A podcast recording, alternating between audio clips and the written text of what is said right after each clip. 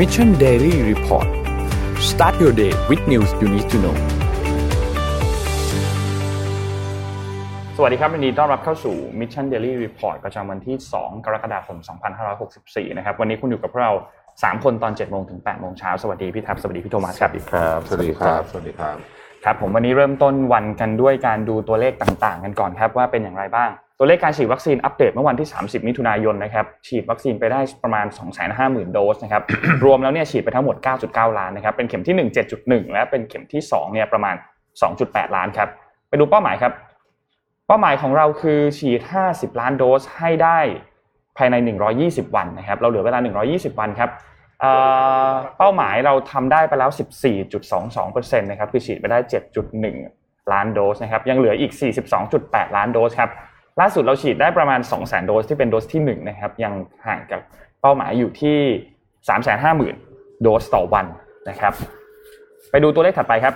ตัวเลขถัดไปคือตัวเลขดัชนีตลาดหลักทรัพย์ของเซ็ตนะครับเมื่อวานนี้ปิดที่ 1,593.75 จุดนะครับเป็นบวก 0.38%ครับหุ้นต่างประเทศครับบวกทั้งกระดาเลยยกเว้นตัวสุดท้ายนะครับดาวโจนส์ครับบวกขึ้นมา 0.25%นะครับ NASDAQ บวก 0.04% NYSE นะครับบวก 0.33%นะครับฟุตซี่นะครับบวก 1.10%นะครับและห่างเสงครับติดลบ 0.57%ครับราคาน้ำมันดิบนะครับบวกทั้ง 2 ตัวเช่นเดียวกันนะครับ West Texas Intermediate นะครับบวก 2.87%นะครับเบนครูดออยนะครับบวก 2.28%ครับราคาทองคำครับติดบวกเช่นเดียวกันครับบวกขึ้นมา 0.35%นะครับและสุดท้ายดูคริปโตกันครับ คริปโตเคอเรนซีแดงทั้งกระดาษเลยนะฮะ Bitcoin Ethereum Binance Cardano Dogecoin ติดลบทุกตัวเลยนะครับ ลบเยอะสุดก็จะเป็นตัวของบิตคอยนะครับเมื่อวานนี้ติดลบ 4.18%ครับ ประมาณนี้ครับ อัปเดตครับคริปโตเคอเรนซีครับพาไปอัปเดตข้อมูลโควิดจากทั่วโลกนะฮะเมื่อวานนี้อินโดนีเซียมาประกาศ เพิ่มเติมมาตรการของการเอ่อล็อกดาวน์นะฮะถึงวันที่ 20 กรกฎาคมนะฮะตัวเลขยัง เหนือ 10,000 อยู่นะฮะก็ยังเป็นที่น่ากังวลนะครับที่อินเดียครับอินเดียเมื่อวานนี้เนี่ยตัวเลขผู้ติดเชื้อประมาณ 40,000 ปลายๆ แต่ว่าจริงๆที่ต้องสนใจคือตัวเลขผู้เสียชีวิตนะครับอยู่ประมาณพันหนึ่งนะฮะก็ยังถือว่าสูงอยู่นะฮะเพราะว่าก่อนหน้านี้เนี่ยสามวันก่อนหน้านี้เนี่ยต่ำกว่า 1,000นะครับแต่ว่าคุณหมอที่อินเดียเนี่ยบอกว่าเรื่องของราดำราขาวราเหลืองเนี่ยนะเอ่อ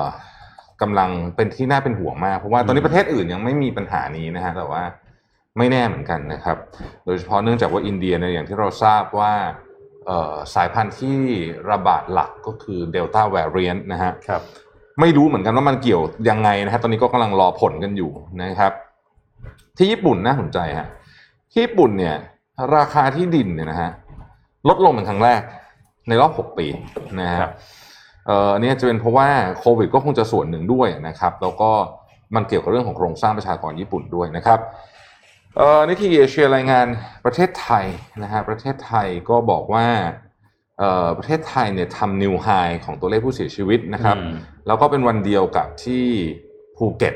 แซนด์บ็อกซ์อืมเริ่มด้วยนะฮะเดี๋ยวเราจะคุยเรื่องภูเก็ตแซนด์บ็อกซ์กันครันิบดหนึ่งนะครับ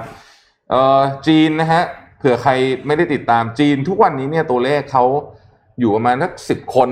นะฮะอืมเก้าคนสิบคนอะไรแบบเนี้ยนะฮะและส่วนใหญ่เป็นตัวเลขที่เป็นคนจีนที่เดินทางเข้ามาในประเทศหมายถึงว่าควอนตีนถูกกักกันตัวอยู่นะฮะอืมส่วนใหญ่จะเป็นแบบนั้นนะครับเอ่อวันก่อนนี้นะครับออสเตรเลียเนี่ยล็อกดาวน์สี่เมืองใหญ่เลยนะฮะเพราะว่าเจอเดลต้า v a ร i a n t ตอนนี้เดลต้า v a ร i a n t กำลังเป็นที่กังวลของหลาย ๆ ประเทศมาก ๆ นะครับ สุดท้ายครับเอ่อธนาคารโลกนะฮะ ออกมาบอกว่าจะใช้เงินประมาณ 8,000 ล้านเหรียญสหรัฐเนี่ยนะครับ เพื่อที่จะซื้อวัคซีนนะฮะเอิ่มเพิ่มเติมนะฮะอืมจากเดิม เพราะฉะนั้นจะรวมกันเนี่ยก็คือ 20เอ่อ20,000 ล้านเหรียญสหรัฐนะครับ ก็จะซื้อวัคซีนเหล่านี้เนี่ยเพื่อไปแจกจ่ายประเทศที่ไม่มีกำลังซื้อนะฮะวัคซีนนะครับ ซึ่งก็เอ่ออันนี้ก็เป็นข่าวรวมๆจากทั่วโลกนะฮะมาที่เรื่องของเออ วัคซีนกันสักนิดหนึ่งครับนะครับ ตอนนี้เนี่ยสิ่งที่คนกำลังกังวลกันมาก แล้วก็เป็นข่าวไปทั่วโลกเลยเนี่ยนะครับ ก็คือเรื่องของวัคซีนซิโนแวคนะฮะคือผมเอาข้อมูลจากรอยเตอร์นะฮะมารายงานให้ฟังนะ คือเรื่องเนี่ยจริงๆ เอาว่าเรื่องที่มันเป็นประเด็นที่เขาพูดถึงกันเยอะเนี่ยนะครับ ก็คือที่บอกว่ามีแพทย์อย่างน้อย 10 คนครับนะครับที่อินโดนีเซียที่ได้รับวัคซีนซิโนแวคครบ 2 โดสเรียบร้อยแล้วอืมนะฮะเราก็เสียชีวิต นะครับจากโควิด เพราะฉะนั้นเนี่ยที่เราเคยเข้าใจกันว่าเอ่อกันตายร้อยเปอร์เซ็นต์อืมไม่ใช่ตอนร้อนี้ยข้อมูลก็ออกมาแล้วว่า ไม่ใช่อย่างนั้นนะครับครับคือติดได้อาการหนักได้แล้วก็ตายได้ด้วยนะฮะอืมทีนี้สิ่งที่เขากำลังสนใจต่อไปก็คือว่าทั้งสิบคนนี้เนี่ย มาจากสายพันธุ์เดลต้าหรือเปล่า อันนี้กำลังครับรอพิสูจน์อยู่นะฮะทีเนี้ยการเอ่อเอ่อ การใช้วัคซีนซิโนแวคเนี่ยนะครับก็มีการรายงานอยู่ที่ประเทศอย่างเช่นอุรุกวัยอุรุกวัยนี่ก็ใช้ซิโนแวคซะเป็นส่วนใหญ่นะฮะอุรุกวัยเนี่ยก็ประกาศผลรายงานออกมาบอกว่าซีโนแวคเนี่ยช่วยลดการติดเชื้อโควิด -19 ได้ 61%นะครับลดการเข้าโรงพยาบาลได้ 92%แล้วก็ลดโอกาสการเสียชีวิตได้ 95%เพราะฉะนั้นเน้นย้ำอีกครั้งหนึ่งว่า ฉีดวัคซีนไปแล้วนะฮะต้องทำตัวเหมือนเดิมต้องระวังเหมือนเดิมอืมครับ นะครับ เพราะว่าไม่งั้นเนี่ยก็นี่แหละก็จะมีโอกาสเป็นแบบนี้นะครับ ตัวเลขของ Pfizer BioNTech เนี่ยนะครับที่รายงานอยู่ที่อุรุกวัยคืออุรุกวัยก็มีไฟเซอร์ด้วยเนี่ยนะครับ ก็ตัวเลขก็ค่อนข้างจะดีกว่าพอสมควรนะทีนี้เนี่ยรายงานจากบริษัทเอ่อ Nature Medicine นะฮะเกี่ยวกับวัคซีนซีโนแวคบอกว่าซีโนแวคเนี่ยสร้างแอนติบอดีช่วยป้องกันการติดเชื้อโควิดได้ต่ำกว่าวัคซีน ชนิดอื่น เช่นไฟเซอร์หรือว่า a s t r a z เซ e c a หรือว่า Johnson Johnson ส่วนแอนติบอดีถ้าจะเอาไปต้านสายพันธุ์เดลต้าเนี่ยก็ยิ่งต่ำกว่านั้นไปอีกนะครับ Voice of America รายงานตรงกันบอกว่าเนี่ยปัญหาหนึ่งเกี่ยวกับการเปรียบเทียบผลของวัคซีนต่างๆ มาจากการที่จีนไม่ได้เปิดเผย ผลการทดสอบวัคซีนกับเชื้อกลายพันธุ์นะฮะทั้งในระหว่างทดลองในห้องปฏิบัติการกับการทดลองในมนุษย์และการไปใช้ในชีวิตจริงหรือว่า real world data นะครับ ทำให้เป็นเรื่องยากที่จะเปรียบเทียบประสิทธิภาพของซิโนแวคกับวัคซีนชนิดอื่นกับสายพันธุ์เดลต้านะฮะรอยเตอร์รายงานต่ออีกว่า ถ้าดูวัคซีนซิโนแวคกับโควิด -19 สายพันธุ์เดลต้าเนี่ยนะครับก็ต้องไปดูที่อังกฤษนะฮะอืมพออาจจะพอบอกได้นะครับ คือแม้ว่าเราจะไม่รู้เอ่อวัคซีนซีโนแวคแต่เรารู้เรื่องหนึ่งที่อังกฤษก็คือว่าเอ่อข้อมูลของ real world data ที่อังกฤษเนี่ยไฟเซอร์เนี่ยได้ผล 88%นะครับเอ่อในการป้องกันสายพันธุ์เดลต้านะครับแต่ว่า88%นี่ก็ลดลงนะเพราะถ้าเป็นอัลฟาเนี่ยได้ผล 93%ในที่ AstraZeneca เนี่ยเจอเดลต้าเนี่ยนะครับเหลือ 60%เองนะอืมลดลงเหลือ 60%เท่านั้นเองนะครับ ก็เป็นอีกมุมหนึ่งเรื่องของเอ่อวัคซีนซิโนแวคกับสายพันธุ์เดลต้าเนี่ยยังเป็นที่น่ากังวลมาก ที่ที่อังกฤษเองเนี่ยนะฮะก็ต่อกันไปเลยแล้วกันเนี่ยที่อังกฤษเองเนี่ยนะครับก็ ตอนนี้เนี่ยหลายหลายประเทศห้ามนักท่องเที่ยวอังกฤษบินเข้านะเพราะที่อังกฤษตอนนี้นี่เดลต้าระบาดหนักนะครับ ล่าสุดนี้ผู้ติดเชื้อรายใหม่เมื่อวันพุธเนี่ยสองหมื่นหกพันคนนะโอ้โหนะฮะซึ่งเยอะมากนะฮะเยอะมากก็คือสูงสุดตั้งแต่มกราเลยนะครับเออก็อาจจะเกี่ยวข้องกับหลายเรื่องนะฮะบอกว่าเพราะว่ามีการเปิดรับนักท่องเที่ยวด้วยอืมมีบอลยูโรด้วยอืมนะครับ แต่มันน่าสนใจตรงนี้ฮะเขาบอกว่าอัตราการเสียชีวิตและเข้ารับรักษาในโรงพยาบาลไม่สูงอืมอืมอันนี้น่าจะแปลว่าวัคซีนได้ผลเลยแหละนะฮะครับ ซึ่งตรงกับที่วันก่อนผมได้คุยกับอาจารย์นัทวุฒิเผ่าทวีในคลับเฮาส์ที่เราคุยกันนะนะครับเอออาจารย์บอกว่าคือตัวเลขมันสูงอะแต่ว่าอืมมันไม่เข้าโรงพยาบาลแล้วอะอืมนะฮะไม่สาตอนหันั้สนก็แปลว่าเอ้ย วัคซีนใช้ได้ครับแล้วถ้าเกิดเป็นแบบนี้จริงอังกฤษก็อาจจะคงวิธีนี้แหละ ก็คืออืมอะตัวเลขสูงติดเชื้อสูงก็สูงไปนะฮะครัเขาบก็ trace กันไป แต่เนื่องจากผู้ติดเชื้อหนักเข้าโรงพยาบาลเนี่ย ไม่ได้เพิ่มขึ้นหรือมเพิ่มขึ้นน้อย ความกังวลก็ น้อยลงตามไปด้วยอืมนะครับ แต่ทีนี้เนี่ยที่เขากังวลก็เพราะว่าประเทศอื่นเขากังวลเพราะประเทศอื่นเขายังไม่ได้ฉีดวัคซีนเยอะเท่าอังกฤษอืมนะฮะอืมครับอะผมไปอัปเดตเรื่องนี้ฮะการลงทุนต่างประเทศ คือล่าสุดเนี่ยธนาคารแห่งประเทศไทยนะฮะออกมาเปิดเผยฮะว่าธนาคารแห่งประเทศไทยเนี่ยเขามีการผลักดันการสร้างสมดุลนะฮะระบบนิเวศอัตราแลกเปลี่ยนนะครับหรือ FX ecosystem เนี่ยนะครับเพื่อแก้ปัญหาเชิงโครงสร้างของอัตราแลกเปลี่ยน ผ่านการผลักดันสีด้านด้วยกันนะฮะคือ ต้องบอกแบบนี้ก่อนว่าในปีที่ผ่านมาเนี่ยครับคนไทยเนี่ยไปลงทุนในต่างประเทศนะฮะเทียบกับปีที่ผ่านผ่านๆมานะฮะปีเดียวนี่เพิ่มขึ้นสิบเท่านะครับอืมเออปีเดียวสิบเท่าเลยผมว่าเป็นตัวเลขที่ significant แล้วก็มีความน่าสนใจมากนะฮะสีด้านนั้นมีอะไรบ้างนะฮะอย่างที่หนึ่งครับคือการส่งเสริมการลงทุนต่างประเทศนะฮะ FX investment ecosystem นะครับสองคือการปรับหลักเกณฑ์ธุรกรรมแลกเปลี่ยนเงินตราต่างประเทศนะครับหรือ FX regulatory framework นะครับ สามการปรับภูมิทัศน์การแข่งขันของผู้ให้บริการธุรกรรมเงินตราต่างประเทศนะครับหรือ FX service provider landscape แล้วก็4ฮะการยกระดับการติดตามข้อมูล แล้วก็การเพิ่มประสิทธิภาพ การดำเนินนโยบายเพื่อดูแลตลาดอัตราแลกเปลี่ยนนะครับหรือ FX surveillance and management นะครับหลังจากที่ธนาคารได้ตอนนี้เนี่ยธนาคารได้ดำเนินการไปแล้วหนึ่งอย่างก็คือการปรับหลักเกณฑ์การเปิดบัญชีเงินตราต่างประเทศนะครับ ซึ่งเดิมเนี่ยมีข้อจำกัดทั้งการฝากและก็การโอนนะครับ มันทำให้มันค่อนข้างซับซ้อนนะครับ แล้วก็ค่าธรรมเนียมสูงนะครับ โดยหลังจากมีการผ่อนคลายแล้วก็ลดข้อจำกัดต่างๆ แล้วก็พบว่าการใช้บัญชีเอ่อสำหรับการโอนต่างประเทศนะครับทยอยปรับเพิ่มขึ้นทั้งจำนวนบัญชีนะครับ ในเดือนพฤษภาคมเนี่ยที่ผ่านมาอยู่ที่ 23,973 บัญชีนะฮะแล้วก็ผู้ให้บริการผู้ใช้บริการฮะหนึ่งแสนสี่หมื่นหกพันเจ็ดร้อยยี่สิบห้ารายนะครับ แล้วก็มูลค่าธุรกรรมฝากถอนเฉลี่ยต่อเดือนเนี่ย ปรับเพิ่มมาอยู่ที่หนึ่งแสนสี่หมื่นล้านดอลลาร์นะครับ จากก่อน จากก่อนผ่อนคลายหลักเกณฑ์เนี่ยอยู่แค่หนึ่งร้อยหนึ่งแสนสองพันล้านดอลลาร์หรือเพิ่มทีเดียวนะฮะสี่สิบเปอร์เซ็นต์เลยนะครับ แล้วก็สองฮะการผ่อนคลายเกณฑ์การลงทุนหลักทรัพย์ต่างประเทศเนี่ยเพิ่มวงเงินลงทุนรายย่อยให้เป็น5ล้านดอลลาร์ต่อปีนะครับ แล้วก็ยกเลิกการสรรหายกเลิกการจัดสรรวงเงินลงทุนของผู้ลงทุนสถาบันครับภายใต้อ่าหลักเกณฑ์กรตนะครับแล้วก็ยกเลิกการจำกัดวงเงินของการลงทุนผ่านตัวแทนนะครับ รวมถึงขยายขอบเขตสินทรัพย์ FX นะครับ ที่สามารถซื้อขายในประเทศให้รวมถึงตราสารทางการเงินทุกประเภท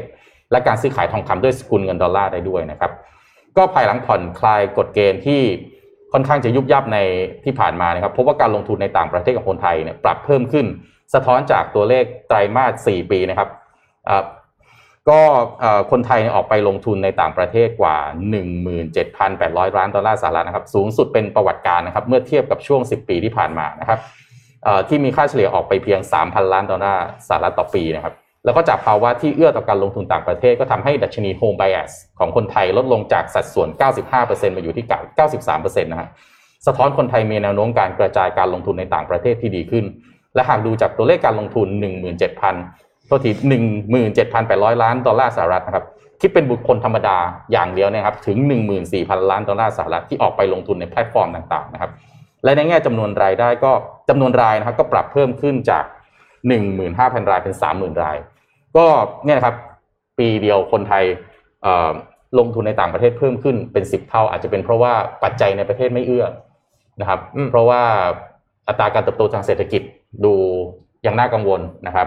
หลาย ๆ กองทุนนะฮะในประเทศไทยตอนนี้ ผมไม่รู้พอร์ตคุณแทบเป็นไงพอร์ตผมนี่แทบไม่เหลือสินทรัพย์ในประเทศเลยอะ REIT กอง REIT อะไรก็ดูแย่ไปหมดนะรับ คือคือมันอย่างนี้คุณโทมัสไม่แปลกใจเลยที่จะฮะเพิ่ม เพราะว่าประเทศไทยเราเนี่ยธนาเอ่อไปดูตลาดหุ้นไทยนะครับ เอาที่ลงดูง่ายๆเนี่ย เรามีธุรกิจที่อยู่ใน new economy อะอืมคือธุรกิจใหม่เนี่ยแค่สามเปอร์เซ็นต์เองนะอืมอืมนะฮะในที่ขณะที่ตลาดหุ้นบางประเทศเนี่ยเขามีกันยี่ห้าสามสิบบางประเทศโหดๆขึ้นไปถึงสี่สิบก็มีคำว่าธุรกิจใหม่หรือว่าคำว่า new economy คืออะไรนะฮะ มันก็มาจากเอ่อ fourth industrial revolution การปฏิวัติอุตสาหกรรมครั้งที่สี่นะครับ ผมอืมไล่ให้ฟังนะเจ็ดอันครับ artificial intelligence แล้วเราเราลองนึกภาพตามว่าประเทศไทยมีธุรกิจนี้เยอะขนาดไหน artificial intelligence นะครับ AI คือหนึ่งสอง internet of things สาม self driving vehicles รถยนต์ขับเองสี่ nano technology ห้า renewable energy หก quantum computing เจ็ด biotech อืมซึ่งมีแต่น่าจะเป็นสตาร์ทอัพเล็ก ใช่ แต่ว่าไซส์มันน้อยมาก แต่ถ้าเกิดเราไปที่อ่ายกตัวอย่าง biotech เนี่ยอืมโอ้โหเกาหลีใต้ในบริษัท biotech เพียบๆอืมนะฮะอย่าลืมว่าชุดตรวจต่างๆของโควิด -19 เนี่ยครับมาจากเกาหลีใต้เยอะมากนะครับอืมเออนะฮะแล้วก็นี่แหละ มันเป็นสาเหตุว่าทำไมเงินทุนถึงจะไหลออกก็ไม่แปลกเพราะมันไม่ได้สะท้อนเอ่อเทคโนโลยีอืมณยุคปัจจุบันนี้นะฮะครับผมเองก็ก็ก็ก็ก็ตอนนี้ของใหม่ๆนี่ซื้อข้างนอกหมดอืมนะทีนี้ อะ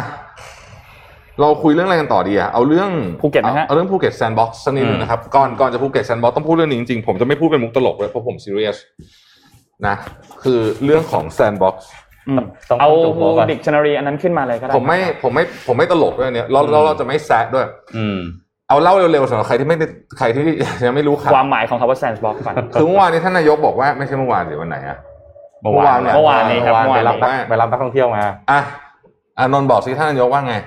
เอาเอาเปิดคลิปให้ดูเลยดีกว่าอะเรามีคลิปให้ดูเลยมามีคลิปให้ดูเลย เปิดคลิปของการท่านนายกเมื่อวานนี้ที่พูดถึงเรื่องของ sandbox ขึ้นมาครับ ขอบคุณคลิปจาก BBC ด้วยนะครับ เมื่อวานนี้เนี่ยเป็นโครงการ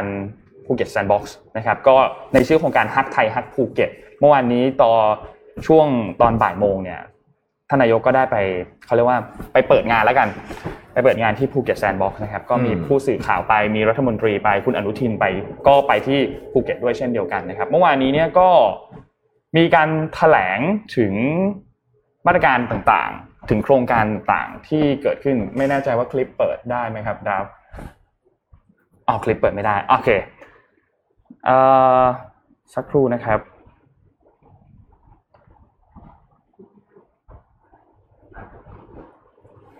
เดี๋ยวนะ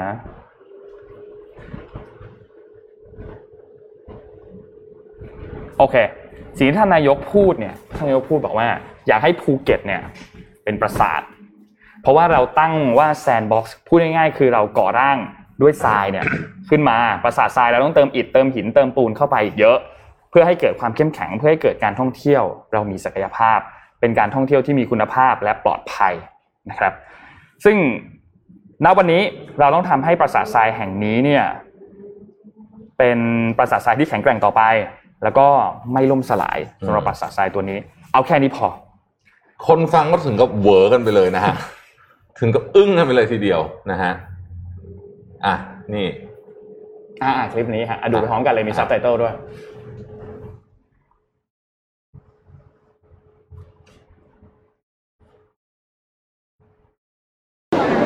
คุณภาพและปลอดภัยนะครับ และวันนี้เราต้องทำให้ปราสาททรายแห่งนี้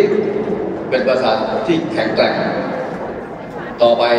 ไม่ล้มสลายด้วยสถานการณ์โควิดหรือสถานการณ์อื่นๆที่อาจจะเกิดขึ้นได้ในอนาคตนะครับ เราต้องคิดไปถึงวันข้างหน้าด้วย เราต้องมองย้อนกลับไปข้างหลังว่ามันติดขัดมีปัญหาอยู่บ้างความร่วมมือการบริหารได้ไหมถ้ามันไม่ได้แก้ไขได้แล้วเดินไปข้างหน้าพร้อมกับ เดินไปข้างหน้าแล้วแก้ข้างหลังตามไปด้วย อะ อืม โอเค เอ่อ อึ้งอึ้งอึ้งทำไมต้องเดทแอร์ก็เดเปิทดแอร์เปิด dictionary อันนั้นขึ้นมาครับอะความหมายของคำว่า sandbox ก่อนแล้วกัน sandbox แบบง่ายที่สุดความหมายตรงตัวของมันคือกระบะทรายอืมเวลาที่สมัยเด็ก ๆ หรือว่าเด็กๆที่ไปนึกถึเล่งนโรงเรียนอนุบาลอ่าโรงเรียนอนุบาลอ่าที่จะมีแบบเป็นโซนสักสี่เหลี่ยมสี่เหลี่ยมหนึ่งอ่าแล้วมีทรายอยู่ในนั้น มีของเล่นให้เล่นอยู่ในนั้นตักอืมทรายนู่นนี่ไป แต่ทีนี้คำว่า sandbox เนี่ยมันมีความหมายในยยะอีกอันหนึ่งเหมือนกันใครครับเคยดูซีรีส์ที่เอ่อ Startup startup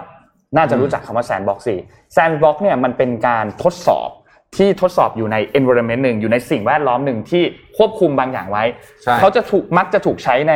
ซอฟต์แวร์ในคอมพิวเตอร์อืมเพื่อทดสอบในเอ่อ environment หนึ่งเพื่อควบคุมไม่ให้มันไปกระทบกับภาพใหญ่อื่นอะทีนี้ยกยกตัวอย่างเคสที่แบบเป็นระดับชาติเลยนะฮะครับเวลา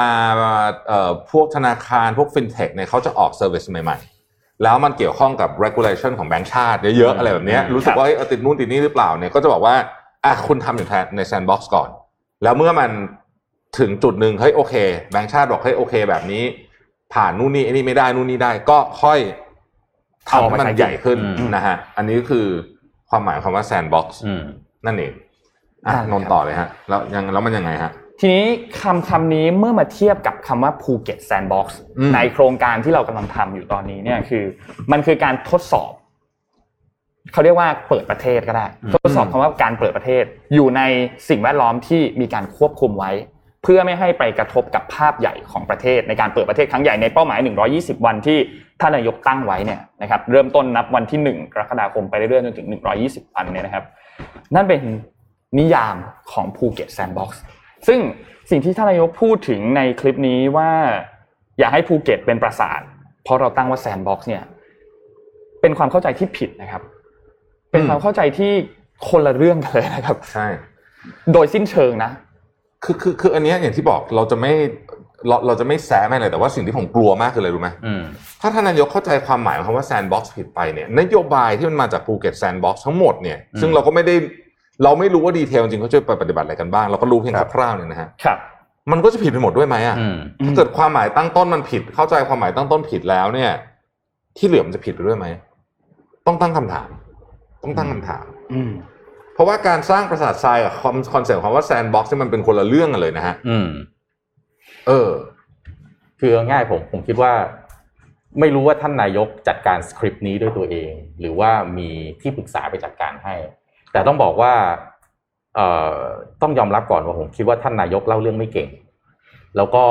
เอ่อเรียกว่าพูด inspire คนไม่เก่ง อันนี้ต้องยอมรับจุดนี้จริงอืมๆเพราะฉะนั้นเนี่ยถ้าเกิดว่าเอ่อมันมีศัพท์ที่มันเป็นเชิงเทคนิคแบบนี้บางทีก็เลี่ยงเลยอาจจะดีกว่า ใช่ ถ้าเกิดพูดแล้วมัน inspire ไม่ได้เนี่ยอาจจะพูดภาพกว้างอืมหรือว่าถ้าเกิดเป็นเรื่อง sandbox แบบนี้อาจจะหาคนที่มี alignment หน่อยคือมีความเข้าใจในเรื่องการจัดการแซนด์บ็อกซ์ และอาจจะมุดมาพูดแทนโดยท่านนายกอาจจะมอบหมายเวทีให้อย่างนี้อาจจะทำให้บรรยากาศโดยรวมอาจจะดีกว่า ถูกครับ อีกอีกอันหนึ่งพูดถึงบรรยากาศโดยรวมก็ต้องพูดถึงประเด็นนี้สักนิดหนึ่งนะครับ ซึ่งผมคิดว่าแหม่ไม่พูดไม่ได้จริงๆนะฮะแล้วก็เหมือนเหมือนเดิม อันนี้ไม่ไม่แซะไม่อะไรจริงๆวันก่อนเนี่ยก็มีนักข่าวไปถามเออท่านรองนายกประวิตรนะฮะบอกว่า ถามทำนองว่า เนี่ยมี เรื่องอะไรร้านอาหารป่ะขอเรียกร้องนู่นนี่ร้านอาหารอะไรแบบเนี้ยแกก็ตอบว่าอะไรนะวะจะเอาอะไรอีกรัฐบาลช่วยแล้วโว้วะจะเอาอะไรอีกนะฮะโอ้โห คนทำร้านอาหารฟังมันเจ็บปวดใจนะใช่คือเขาไม่ได้อยากได้เงินช่วยเหลือเอ่อคนละสามพันสองอะไรนี่หรอกเขาอยากทำธุรกิจฮะไอ้สามพันสองพันเนี่ยนะต้องพูดจริงมันเหมือนเงินช่วยอนาถาถูกต้องแล้วเออเงินเจ็ดพันห้านะก็เงินประกันสังคม ใช่ มันเป็นหน้าที่มันมันเงินประกันสังคม คือมันไม่ใช่นว่าไม่ได้ช่วย เออก็คือเงินของเขาเองนั่นแหละอ่าเขาก็สะสมประกันสังคมมาในจ้างสะสมมานะฮะบางส่วนมาจากเงินกู้ก็จริงนะครับอืมครึ่งครึ่งๆแล้วกันนะสามสี่พันล้านสามพันห้าร้อยล้าน แต่ร้านอาหารจริงไปถามอืมทุกร้านเขาเขาคือคุณไม่ต้องมาช่วยเลยก็ได้อืมเขาต้องการทำมาหากินฮะนะฮะสิ่งที่เขาต้องการนั่นก็คือทำมาหากิน แล้วก็มีข้อมูลว่ามีการติดจากร้านอาหารต่างๆ มีคนตายอะไรเนี่ย แต่ว่าร้านไหนก็ไม่บอกไอ้ข้อมูลไม่เปิด ไม่เปิดเผยแล้ว คือมันไม่ มันไม่ transparent นายกนะนายกสมาคมพัตตาคารเขาเข้าไปถามหลายรอบเขาบอกว่าร้านไหนยังไงจะได้เออช่วยกันจัดการก็ไม่บอก ก็ไม่บอกแล้วก็นี่แหละ นะ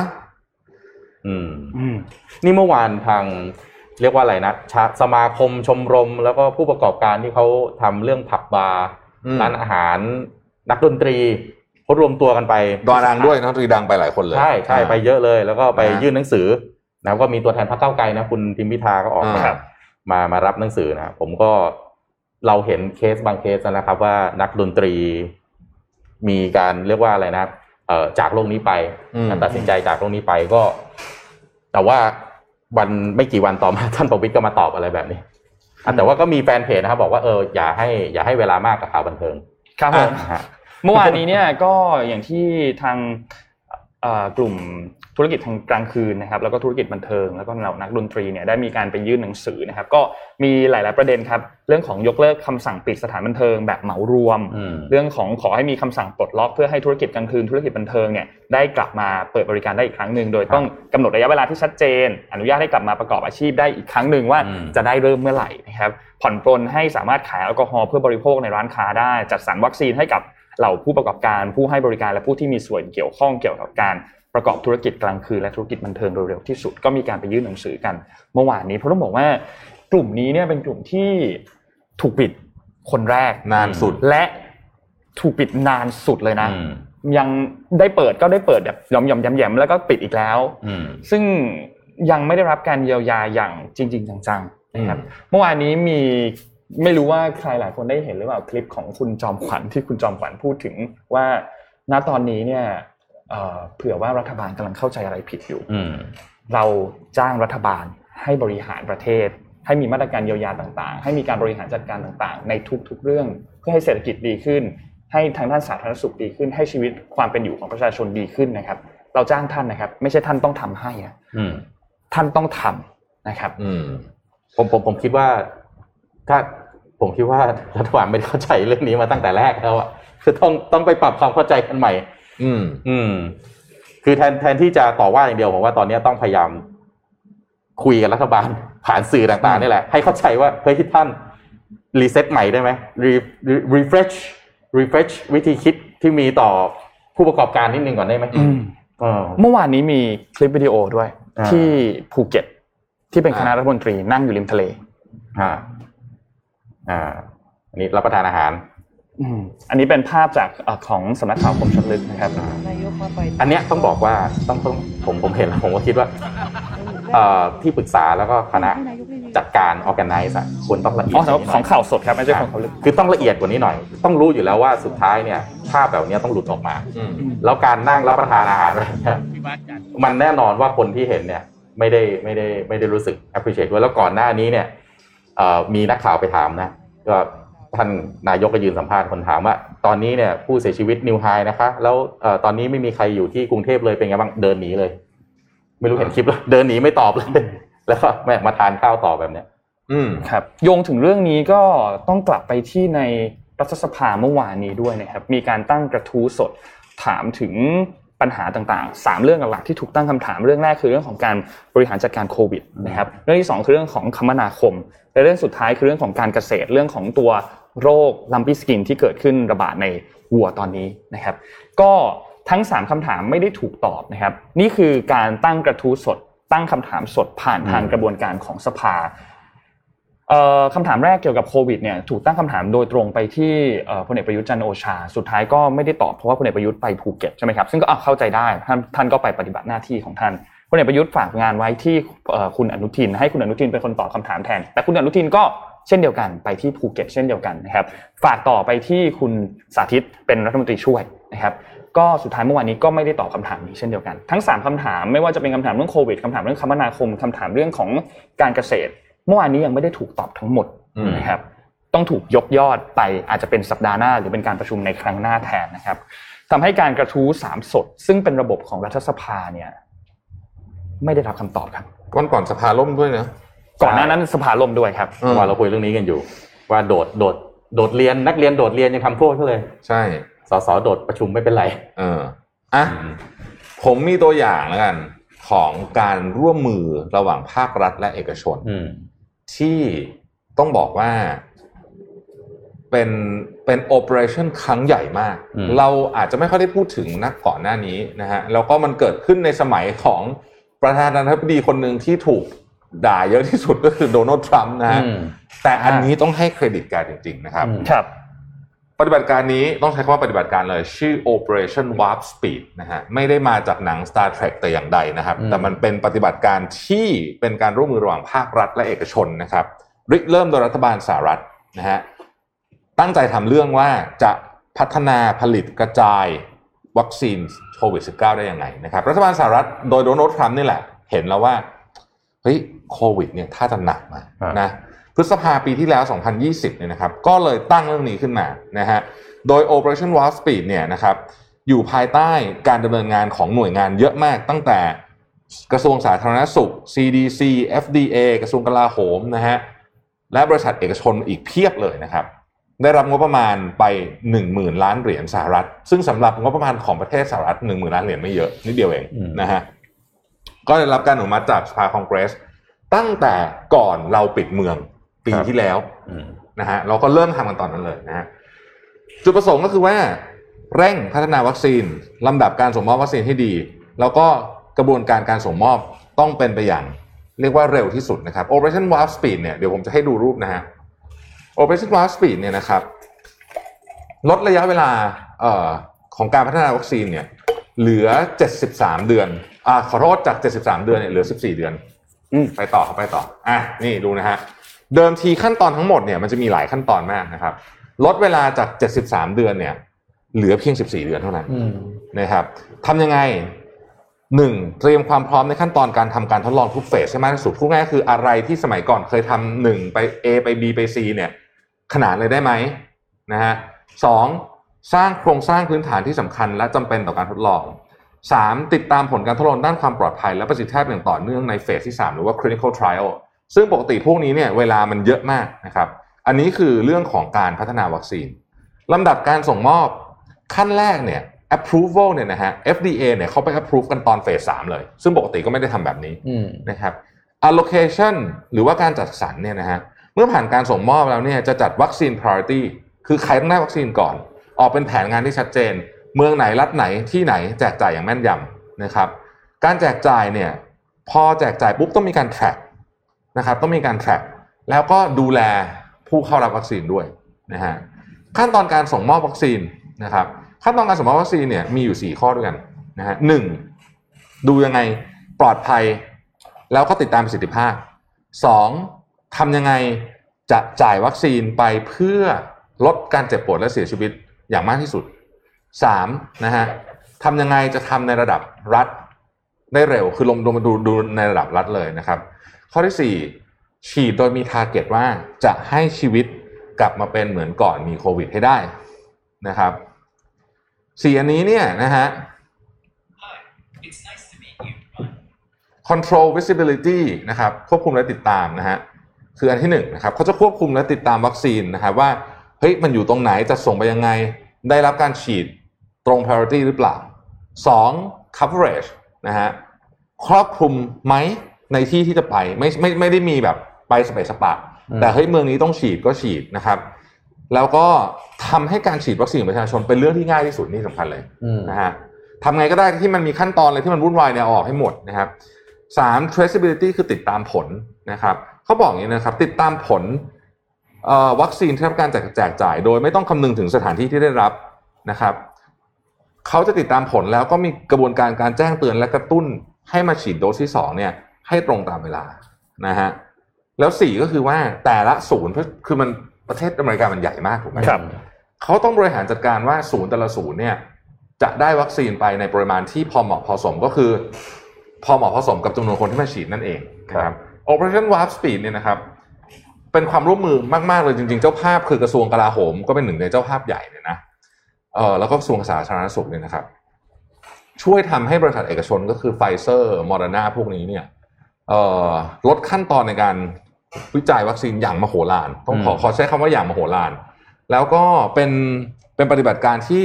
โดยปกติเนี่ย ถ้าไม่มี Operation Warp Speed เนี่ยนะครับ เราจะได้วัคซีนอีกนู่นนะปีหน้าปีนู้นนะนะฮะอืมเพราะฉะนั้น73เดือนนะครับ ลดลงเหลือ14เดือนอืมไอ้เนี่ย คือคำว่าบูรณาการอืมแบบนี้ระหว่างภาครัฐและเอกชนนะฮะต้องให้เครดิตโดนัลด์ทรัมป์นะเพราะมันเกิดขึ้นในสมัยของโดนัลด์ทรัมป์ครับ Operation Warp ปัจจุบันนี้จบลงแล้วนะฮะอืมแล้วก็อเมริกาก็ก็ต้องบอกว่าชีวิตใกล้เคียงกว่าความเป็นปกติมาก ๆแล้ว นั่นเองนี่คือ นี่คือตัวอย่างอืมของการทำงานที่ที่แล้วมันสำคัญจริงเออๆมันสำคัญนี่แหละ เขาเรียกว่าบูรณาการระหว่างภาครัฐและภาคเอกชนครับนะฮะมีข่าวเกี่ยวข้องกับโดนัลด์ทรัมป์พอดีเลยครับ แต่ว่าจะไม่ไม่เกี่ยวโดยตรงแล้วกันนะครับ เมื่อวานนี้เนี่ยทางด้านของอัยการแมนฮัตตันนะครับได้มีข่าวฟ้องร้องบริษัท Trump Organization ในข้อหาเกี่ยวกับการเลี่ยงภาษีอืมนะครับซึ่งคนนี้เนี่ยคือคุณอัลเลนไวเซลเบิร์กนะครับเป็นเจ้าหน้าที่ฝ่ายการเงินของบริษัทนะครับก็มีข้อหาหลายอันครับที่เกี่ยวข้องกับภากับภาษีนะครับไม่ว่าจะเป็นการเลี่ยงภาษี การปลอมแปลงบันทึกการทำธุรกิจนะครับ ซึ่งเกี่ยวข้องกับการรับค่าตอบแทนอย่างผิดกฎหมาย เป็นเวลายาวนานถึง 15 ปีนะครับ ในข้อกล่าวหาอันนี้เนี่ยมีเกี่ยวกับการช่อโกงภาษีนะครับ รับค่าตอบแทนโดยที่ไม่นำค่าตอบแทนนั้นไปลงอยู่ในบัญชีนะครับ โดยแผนการนี้ถูกจัดแจงโดยผู้บริหารระดับสูงสุด ซึ่งได้รับผลประโยชน์จากได้รับผลประโยชน์ทางการเงินจากเรื่องนี้ด้วย แล้วก็มีผู้บริหารคนอื่นๆ ที่รับค่าตอบแทนเพิ่มอย่างลับๆ โดยที่ไม่มีการจ่ายภาษีด้วยนะครับ ตอนนี้เนี่ยกำลังมีการตรวจสอบอยู่นะครับว่า มีดานได้รับสิทธิประโยชน์อื่น ๆ นอกจากเรื่องเงินตัวนี้แล้วเลี่ยงภาษีหรือเปล่า เช่น มีสัญญาเช่าอพาร์ตเมนต์หรือรถยนต์ที่ไม่มีการแจ้งในแสดงรายการภาษีสำหรับยื่นภาษี tax return หรือไม่นะครับ ซึ่งต้องบอกว่าในเคสนี้เนี่ยโดนัลด์ทรัมป์ไม่ได้ถูกฟ้องร้องอะไรนะ ไม่เกี่ยวกับตัวโดนัลด์ทรัมป์นะครับเพียงแค่เป็นตัวบริษัทเฉยๆนะครับโดนัลด์ทรัมป์เองก็ออกมาเช่นเดียวกันออกมาพูดถึงบอกว่านี่เป็นเหมือน witch hunt เป็นการล่าแม่มด โดยฝั่งของเดโมแครตนะครับที่ออกมาดำเนินการเรื่องนี้ แล้วก็สุดท้ายนิวยอร์กรับเรื่องไปดูต่อ เรื่องนี้กลายเป็นประเด็นร้อนณช่วงเวลาตอนนี้ต้องรอติดตามการสืบสวนต่อไปครับ ว่าคดีของเรื่องบริษัททรัมป์เนี่ยจะเป็นอย่างไรต่อนะครับอืมอืมนี่จริง ๆ เรื่อง operation เอ่อขอขออนุญาตกลับมาที่ operation ได้ warp ครับ speed นิดนึงเนาะจริง ๆ ผมว่าวิธีการคิดอันนี้เนี่ยควรนำมาใช้เรื่องอะไรรู้ไหมอืมที่กำลังจะนำวัคซีน เราไม่ต้องถึงขั้นผลิตวัคซีนหรอกอ่าเอาแค่นำเข้าวัคซีน เนี่ยโมเดอร์นาระหว่างภาครัฐอืมภาคเอกชนอะไรเนี่ยอืมนะครับ ที่เราจะต้องรอร่างสัญญายังไม่เสร็จเลยมันเนี่ยยังเข้าเข้าใจว่ายังนะไม่ได้เซ็นเมื่อไหร่เนี่ยนะอืมครับเออดูอันนี้เป็นตัวอย่างอืมนะฮะเขาใช้เวลา เนี่ยสิบ73เดือนอืมลดลงเหลือ14เดือนครับเนาะในการในการทำวัคซีนออกมานั่นเขาต้องผลิตวัคซีนใหม่เลยนะครับอืม เออของเราก็น่าจะลดได้เนาะอืมเช่นมันเคยเป็นสี่เดือน เอาเหลือสักครึ่งเดือนได้ไหมอืมเนี่ย ง่ายกว่าเยอะนะใช่เทียบกับผมว่า ผมว่าคนจัดการต้องเอมพัตตีปัญหาก่อนเออเอมพัตตีปัญหาก่อนก่อนจะ เพราะว่าคือจะบอกให้ไปทำเนี่ย ผมว่าปัญหามันไม่ได้อยู่ที่กระบวนการนะปัญหามันอยู่ที่ ขอขออภัยต้องใช้คำว่า mindset คือครับอาจจะเข้าใจไป เข้าใจไปผิดหรือเปล่าว่าการ คัดเลือกวัคซีนแค่บางอันแล้ว คือปัญหามันคือพอคัดเลือกแค่บางอันมา มันทำให้คนไม่มั่นใจในสิ่งที่คุณคัดเลือกมา อืมถ้าไปดูบางประเทศที่รู้สึกว่าจะมี selection ของของวัคซีนครบๆเนี่ยเรื่องของ herd immunity หรือว่าการจำนวนผู้ติดเชื้อนี่ทำได้ดีมากนะอืมเวลาที่มีครบๆอะถ้าไปดูประเทศอย่างชิลีที่แบบเรานี่แทบจะลอกเรียนมาเป๊ะๆเลยซีโนแวคแอสตราเซเนกาแล้วก็ซีโนฟาร์มนิดหน่อยเนี่ยก็โอ้โหจำนวนผู้ติดเชื้อก็เยอะมากอืมจริงๆแล้วเนี่ยต้นต้นต้นน้ำมันก็คือความเชื่อมั่นใน ผู้ผู้ผู้จัดผู้จัดการแล้วก็ตัววัคซีนถ้าเอามาแค่สามตัวเนี่ยมันไม่พอ ผมแถมให้สักนิดหนึ่งอืมตอนเนี้ย Operation Warp Speed เนี่ยกำลังมีเวอร์ชัน2 ด้วยอืมนะครับโอ้เอ่อไม่ได้ชื่อนี้ละ แต่ว่ามันถูกทำผ่านวิธีการลักษณะเดียวกัน ซึ่งตอนนี้เป็นโจไบเดนทำเขาทำกับอะไรฮะเขาทำกับยาครับอืมยารักษาโควิด -19 ครับ ซึ่งตอนนี้เนี่ยพัฒนาอยู่ 3 ตัวเราเคยเล่าให้ฟังไปละอืมเม r ร์ r โรชแล้วก็ไฟเซอร์ เหมือนกันเลย อืม ใช้วิธีการเดียวกันกับเมื่อกี้เลย คือมสมมติมันจะต้องพัฒนาใช้เวลาสองสมปีเนี่ยเขาก็เอาสัพพะกำลังทุกอย่างมาเทให้เอกชนครับ ถามว่าเราจะช่วยคือคือคำถามมันคืออย่างนี้อืมเราจะทำยังไงช่วยให้คุณพัฒนายาได้เร็วที่สุดอืมติดอะไรที่เราเราจะช่วยอะตั้งคำถามผให้มถูว่ากก่อนผมว่า mindset เนี้ยอืมโคตรสำคัญเลยนะอืมใช่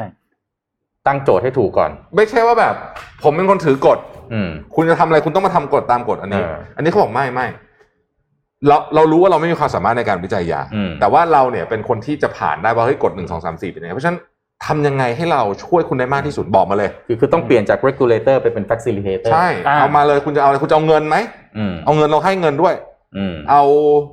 เออไอ้เรื่องนี้เคยติดยื่นนานใช่ไหมอืมไม่ต้องเดี๋ยวจัดการเดี๋ยวไปเดี๋ยวไปอืมจัดการให้ทำไงให้เร็วอืมจากที่เคยยื่นเดือนหนึ่งนี่เขาบอกว่าใน Operation Warp Speed เนี่ยถ้าไปดูในดีเทลนะครับ นายพลที่เป็นอยู่ในกระทรวงกลาโหมเนี่ยถึงขั้นบอกว่าเฮ้ยอะไรที่แบบ มาทบทวนกฎกันใหม่เลยอะอืมว่าไอ้แบบเนี้ยเฮ้ยมันต้องมีด้วยเหรอกฎข้อเนี้ยอืมตัดทิ้งอืมเอออะไรที่เคยใช้เวลาหนึ่งเดือนเขาบอกว่า มันมีอะอยู่ลองไปอ่านในบันทึกอะ30 one days ใช่ไหมแล้วเขาก็บอกกับลูกน้องว่า I want this done in 30 minutes อืมอย่างเงี้ยจากอืม30 days นะอ่าเออเฮ้ยเราก็มันทำถึได้ง warp speed จริงๆไงซีโนฟาร์มยังเร็วเลยเออเราก็อยากเห็นแบบนั้นแหละ เอออ่าทำไมอื่นทำไมอันนั้นเร็วได้อะเออใช่ต้องต้องทำไมอันนั้นเร็วได้ต้องอย่างนั้นเมื่อวานนี้คุยกับเพื่อนแล้วเพื่อนจองวัคซีน ตัวโมเดอร์นาอยู่ แล้วก็กำลังทำเรื่องจ่ายเงิน แล้วก็อยู่ดีก็เพื่อนก็พูดขึ้นมาว่าเฮ้ยทำไมเราถึงต้องจ่ายเงินค่าวัคซีนนะอืมทำไมเราถึงไม่ได้วัคซีนฟรีนะอืมอืมก็ก็เป็นคำถามที่หลาย ๆ คนคงฟรีก็มีไงตัดสินใจฟรีก็มีตอนกำลังจะจ่ายเงินวัคซีนอืมโมเดอร์นาจองเมื่อวานเหมือนกันอืมเออผมอยากรู้ข้อมูลอันหนึ่งเดี๋ยวเดี๋ยวลองลองเราลองหาดูนะว่าพอจะหาได้ไหมว่า มันมีกี่บริษัทที่เอ้ยไม่ใช่กี่ประเทศอืมที่ต้องจ่ายเงินค่าวัคซีนเองเอออืนี่มอยากรู้ อืมอืม อืมอะขั้นรายการขั้นอารมณ์หน่อยครับผมเดี๋ยวเสาร์อาทิตย์แล้วจะได้ไปดูเอ่ออะไรนะพักผ่อนหย่อนใจกันหนึ่งในนั้นน่าจะเป็นกิจกรรมของหลายๆคนฮะ Disney Plus คุณแทบโหลดไหมยังโอ้โหมันละเรียบร้อยเรียบร้อยฮะเป็นไงบ้างอะไปแบบรีวิวกันแบบแค่ไวๆแค่เปิดขั้นดูรายการเฉยๆก็มันละใช่เมื่อวานนี้นนท์นั่งถ่ายอยู่ครึ่งชั่วโมงไม่อ่าไม่ได้ดูสักเรื่องเลยฮะนั่งดูอย่างเดียวคือมีะไรเรื่องอยู่ให้ดูบ้ว่าเอาเรื่องอะไรดีวะครับคือดูน่าดูทุกเรื่องอะไหนไปดูฮะถ้าฟีดของคุณเป็นยังไงบ้าง Disney Plus อะอาจจะขยายนิดนึงเปิดมาปั๊บเอามีอะไรบ้าง Star Wars อ่า Star Wars นี่มาครบเลยเต็มเต็มๆเลยอ่าเต็มเต็มๆเลย Star Wars นะ แล้วก็อ่าลงมาเนี่ย Disney Princess นี่ใครมีลูกนี่หนักนะฮะ ครับอ่าไล่ตั้งแต่โอ้ด้วย Beauty and the Beast Tangle นี่คือ Rapunzel ที่ผมยาวๆนะแล้วก็ดิส Raya ดิสนีย์ตัวการ์ตูนที่เป็นพวกไอ้การ์ตูนนี่มาตั้งแต่สมัยแบบ โอ้โห ยุคแบบโบราณเลยนะใช่มีทุกอันน่ะ คุณจะดูอะไรทุกอะน ใช่ แล้วก็อ่า Toy Story The Incredibles Coco Frozen 2 บางคนยังไม่ได้ดูนะ เพราะว่าใน Netflix ไม่มี ใช่ใช่ในนี้ก็มีอ่านะครับตระกูลพิกซาก็มาหมดพิกซ่าก็มานะฮะอะ Star Wars มาครบนะครับ อ่า ไหนขอหน้าต่อไป อ่า พวกไอ้มาเวลทั้งหลาย อันนี้หนักเลยนะฮะสำหรับผู้ชายทั้งหลายนะครับ หนักเลยนะฮะก็คงแบบดูกันค่ำวันค่ำคืนนะครับหนังไทยก็มาหมดหมด หนังไทยนี่อุโมงค์ผาเมืองเคยดูไหมคุณแทบเคยดูไหมอุโมงค์ผาเมืองเคยดูแล้วดีมากอ่ามาจากเอ่อนิยายราโชมอนนะครับอ่าเรื่องนี้น่าดูมากใช่เรื่องนี้น่าดูมากนะครับยักษ์นี่ก็ดีนะ แต่รู้สึกจะทำรายได้ไม่แน่ใจทำรายได้ดีแต่ว่าโอ้โหพล็อตเรื่องดีมาก มีโซองค์มีองค์บากด้วยใช่มีโหมโรงใช่นี่หนังไทยหลายเรื่องเลยครับนิวมิลตันนี่ก็ดีนะครับอะสารคดีก็เยอะนะจิโร่ซูชิอ่านนะครับอ่าสารคดีหลาย ๆ อันก็น่าสนใจนะครับ นี่แล้วมันมีนี่ด้วยซอบก เป็นหนังอ่าเกาหซลีซอบกนี่ขึ้นหน้าปกเลย ใช่อ่าหนังผเกามหลียังไม่ได้ดูเลย แล้วก็เนี่ยเดี๋ยวว่าจะดูนะอ่าฮะนี่หนังไทยเก่าๆอย่างโหมโรงนี่ก็กลับไปดูอีกรอบก็สนุกนะอืมชัตเตอร์นะครับด้วยนี่หนังสยองขวัญฮะชัตเตอร์นี่โหน่ากลัวมากไลนะฟ์ครับพายเทรนทูปูซานนะครับไลฟ์ออฟพาราซิตก็มานะครับ อ่ามีฟอร์ดวีเฟอร์รารี่อ่าฟอร์ด Ford เฟอร์รี่เรื่องนี้นี่เรื่องนี้ได้ดูไหมคุณยี่เฮ้ยคุณแท็บไม่น่าพลาดมั้งฟอร์ดเฟอร์รี่เนี่ยดูแล้วฮะอ่า24เวอร์ชันญี่ปุ่นนี่นี่เพิ่งเห็นเลยนะอ่า24นี่เป็นซีรีส์ที่ผมชอบที่สุดเรื่องหนึ่งนะฮะเป็นแบบแบบไม่ได้นอนของจริงนะไม่ได้โดนของเอ่จริงออันนี้มีเวอร์ชันญี่ปุ่นด้วยอืมนะฮะในนี้ก็อันนี้ก็เป็นอันที่น่าสนใจมากนะครับแล้วมี The Walking Dead ด้วยอ่า10ซีซั่นอ่าตั้งแต่เริ่มต้นจนถึงล่าสุดมีทั้งหมดนะครับไปดูกันได้เลยอ่า The Walking Dead นี่ ก็โอเคนะแต่หลังๆ เริ่มแบบมันอ่าชักแบบมันเริ่มวนแล้วหลังๆเริ่มเหนื่อยนะอ่านะฮะแล้วก็ตระกูลพวกเอ่อ Pirate of the Caribbean นะฮะเอ่อ Maze Runner อืมนะครับ Kingsman Die Hard นะเอ่อ Planet of the Apes ทั้งหลายทั้งปวงคือมันมาแบบมาครบเลยอะเทียบแบบมาแบบกลับไปดูกลับไปดูอเวนเจอร์เอ็นเกมก็นั่นแล้ว นาเนียก็มาสามครบเลยนะฮะอืม Ice Age มาห้าอย่างอืงี้ม คือเอเลียนมาครบมาครบทุกภาคอืมอันนี้ต้องต้องบอกว่าอาจจะอาจจะต้องบอกว่า อันนี้อันนี้ได้เปรียบกว่า Netflix นิดนึง Netflix มันจะมีบางอันที่แบบมามาอันไม่มา ใช่ใช่อย่างไหมโ r รเซนนี่เน็ตฟลิกซ์มาอันเดียวเอออัอันสองไม่มาอืมอเวนเจอร์ก็ไม่มาเอ็นจงเอ็นเกมไม่มานะฮะแล้วมีนี่ด้วยแฝดสยามอินจันทร์อ่าเรื่องใหม่ที่เป็นซีรีส์ Nomadland อ่าอันนี้ก็ต้องไปดูนะฮะเรื่องนี้ก็ดีมากนะฮะโอ้เรื่องนี้เยอะมากเลยหนักอะเสาร์อาทิตย์หนัก เสาร์อาทิตย์นี้หนักแล้วมีบอลยูโรด้วยนะฮะยูโรด้วยนะครับคืนนี้ก็มาแล้วครับแบ่งเวลาให้ดีนะครับเหลือเวลามาฟัง Mission to the Moon ด้วยนะใช่ครับผมแล้วก็อันที่ผมชอบมากก็คือว่าเดี๋ยวนี้หนังดิสนีย์เขาจะมีหนังสั้นๆก่อนเข้าใช่ไหมครับอืมอ่าอืมก็ไปดูนะฮะข้างล่างก็มีในอืมอยู่ล่างสุดอืมก็จะมีหนังที่เป็นหนังเรียกว่าสั้นๆอะที่มันเป็นแบบการ์ตูนสั้นๆห้านาทีอะไรอย่างครัเงี้บยแต่ว่าทำดีทุกอัน แล้วแล้วมาถูกเวลานะ เพราะว่าเอ่อขออภัยไม่ใช่ช่วงเวลาที่ดีนัก แต่ว่าโรงหนังมันปิดอืม นะครับเพราะฉะนั้นเพราะฉะนั้นก็เอ่อมีคนมีโอกาสในด้านหาเอนเตอร์เทนเอนเตอร์เทนเมนต์ใส่ตัวไม่มากเพราะฉะนั้นครับ Disney Plus ก็คงเป็นอีกหนึ่งช่องทาง ก็ไปคลายเครียดนะครับ คิดว่าน่าจะไม่ได้นอนกันยาวอะหนักหนักเลยแหละหนักหนักผมจริงเสานะร์ฮะอาทิตดูย์นี้หจากนักเลลิยแหสละต์แล้วเนี่ยโอ้โหแบบหนักครับอ่าแล้วฟีดของท่านเป็นยังไงบ้างนะอืมอะไรขึ้นมาก่อนบ้างนะครับอืมอะเราแจกของพร้อมให้คนแนะนำหนังเลยดีไหมฮะอืมดี วันนี้อะเรามีแจกเลยดีวันนี้วันนี้เรามีเรามีแจอะไรกบ้างนะฮะ เรามีแจกหนังสือครับหนังสือเล่มนี้แหละนะครับ เราไม่แจกหนังสือเรามีหนึ่งเก้าสิบแปดบิวตี้สิบกล่องสิบกล่องครับนะฮะสิบกล่องนะครับทีมงานนะเอ่อมีหนังสือ Line Ads Platform Handbook ครับครับหนังสือเล่มนี้เนี่ยเป็นหนังสือการทำการตลาดบนตัว Line นะครับก็อืมใครที่เป็นมือใหม่หรือเพิ่งเริ่มเข้ามาทำการตลาดใน Line Platform เนี่ยก็สามารถที่จะซื้อหนังสือเล่มเนี้ยเข้าไปอ่านได้ แล้วก็จะมีข้อมูลต่างๆ พื้นฐานและรวมถึงข้อมูลที่ เชิงลึกด้วยครับนะครับ ให้ทุกคนเนี่ยสามารถที่จะเข้าใจตัวระบบอันนี้อืมเฮ้ยลืมลืม Loki Loki อ๋อโอ้โลกิอันนี้แน่นอนโลกินี่ WandaVision อ่านะฮะอันนี้นะวัดโลกินี่น่าจะเป็นไฮไลท์เลยนะไฮไลท์อันหนึ่งนะคครัรับเอาเราแนะนำหนังกันมานะฮะแล้วเดี๋ยวเราก็จะสุ่มนะครับ แจกรางวัลนะเออนี่แต่พูดถึงพูดถึง Disney Plus นี่พวกพวก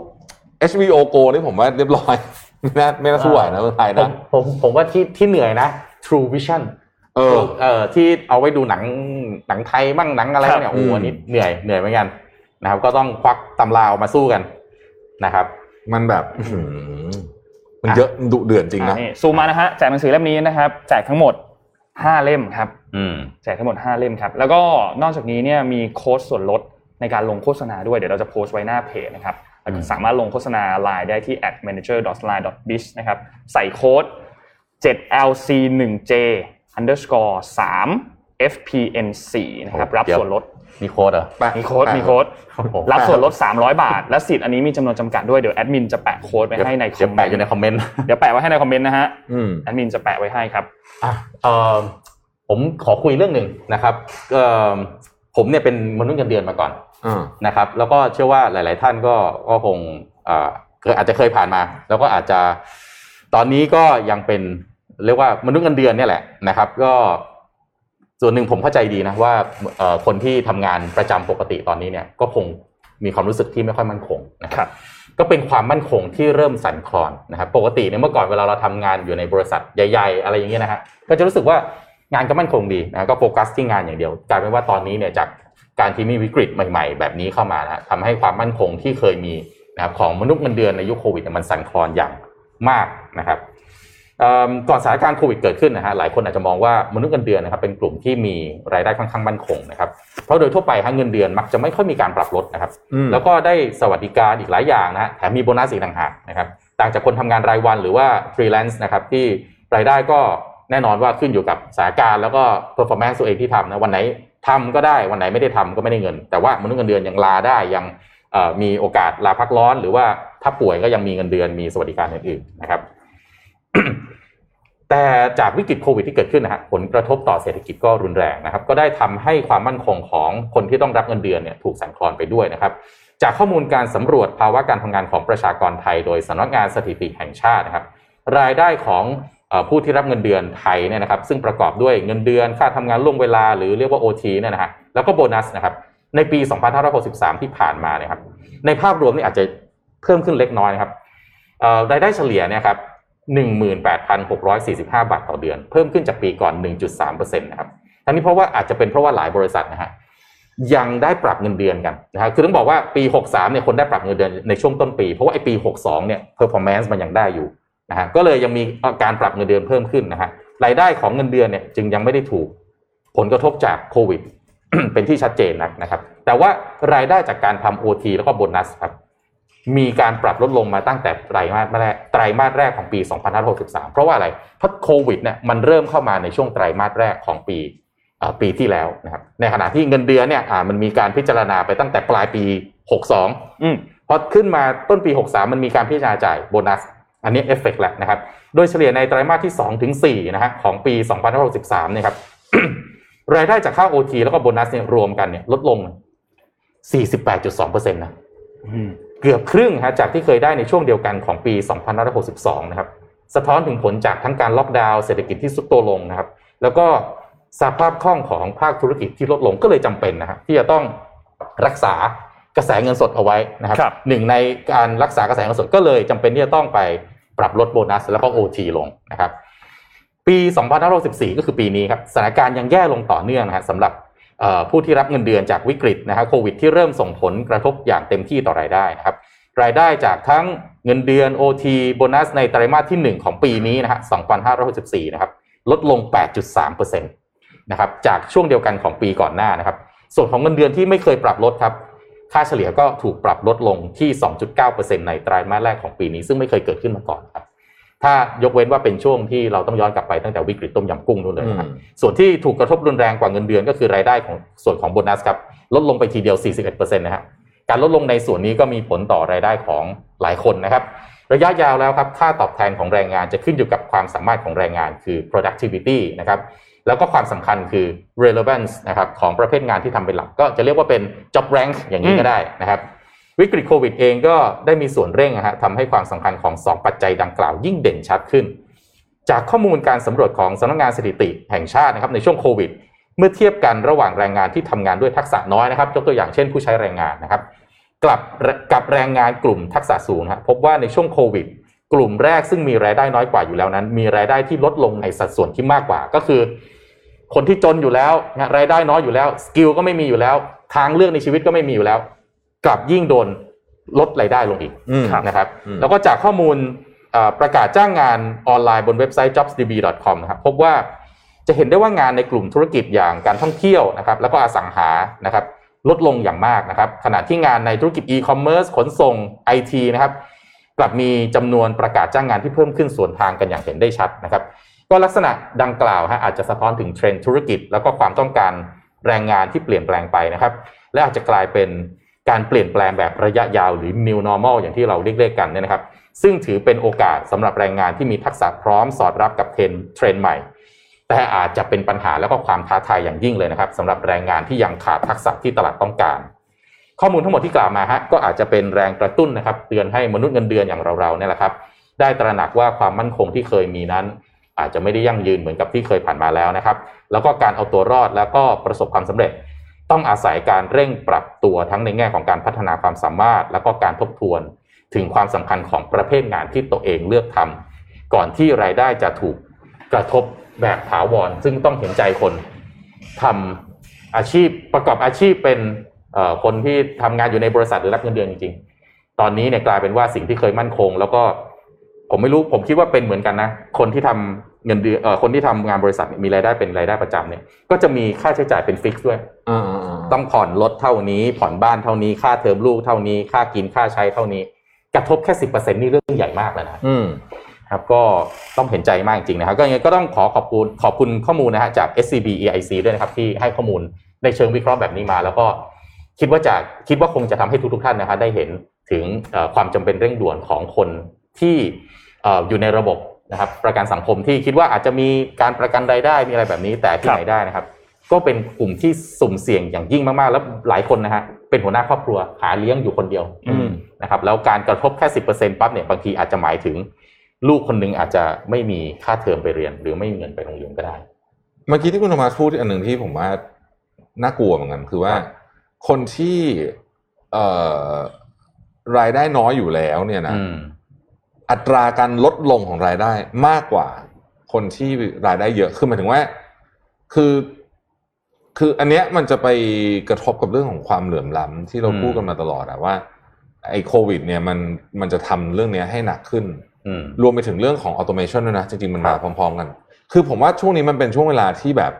ท้าทายมากนะสำหรับอืมการจัดสรรเอ่อทรัพยากรของโลกใหม่ เพราะว่าครับเราเจอทั้งโควิดทั้งอืมเรื่องของอะไรนะ automation เข้ามาที่ทำให้ครับมันคือเหมือนงานมัน โอ้โหมันเปลี่ยน landscape เลยอะใช่อย่างมากเลยนะฮะตอนนี้เนี่ยก็แล้ว automation นี่ตอนนี้เนี่ยไอ้ไอ้ที่เคยบอกว่าจะเข้ามาอืมทำงานแทนเราเลยสมัยก่อนเราเคยคิดว่ามันอีกนานใช่ไหมอืมโอ้ยตอนนี้ไม่นานแล้วตอนตอนนี้มาแล้วไม่ใช่ไม่นานหรอกมาแล้ว งานสำหรับคน unskill อะมันมันมันถูก replace ได้ง่ายมากโดยเทคโนโลยี มาแล้วอืมมาแล้วจริงอืมๆนะฮะ แล้วยิ่งมีไอ้โควิดเนี่ยมันไปเพิ่มความเสี่ยงหลายเรื่อง ก็คนก็รู้สึกว่าเอางั้นเอาเทคโนโลยีทำงานแทนได้ไหมนะฮะยุคโควิดเนี่ยผมว่าท้าทายมากทั้งในเชิงบริหารจัดการเนาะจริยธรรมด้วยเออท้าจทายริงๆมาเรากคงจะต้องหนีไม่พ้นว่าประเทศเราก็คงจะทำเรื่องของเอ่อ social safety net ต้องดีกว่านี้เยอะเลยอืมนะฮะก็คือว่าคือคืออย่างที่อเมริกาอะครับโอเคเราสังเกตว่าที่อเมริกาเนี่ยคนตกงานเยอะนะอืมใช่ไหมเราเห็น jobless claim บางทีหนึ่งอืมเอารอบนี้หนักจริงเป็นหลักล้านนะอืม แต่เขาเขามีสวัสดิการที่ค่อนข้างโอเค ก็คงไม่ได้สบายหรอกเอาพูดครับกันจครัริบงๆ แต่ว่ามันก็ยังพอต่อชีวิตเขาไปได้ พอเอ่อต่ออมชีวิตไปได้อยู่ได้ แล้วก็แล้วก็เราจะเห็นว่า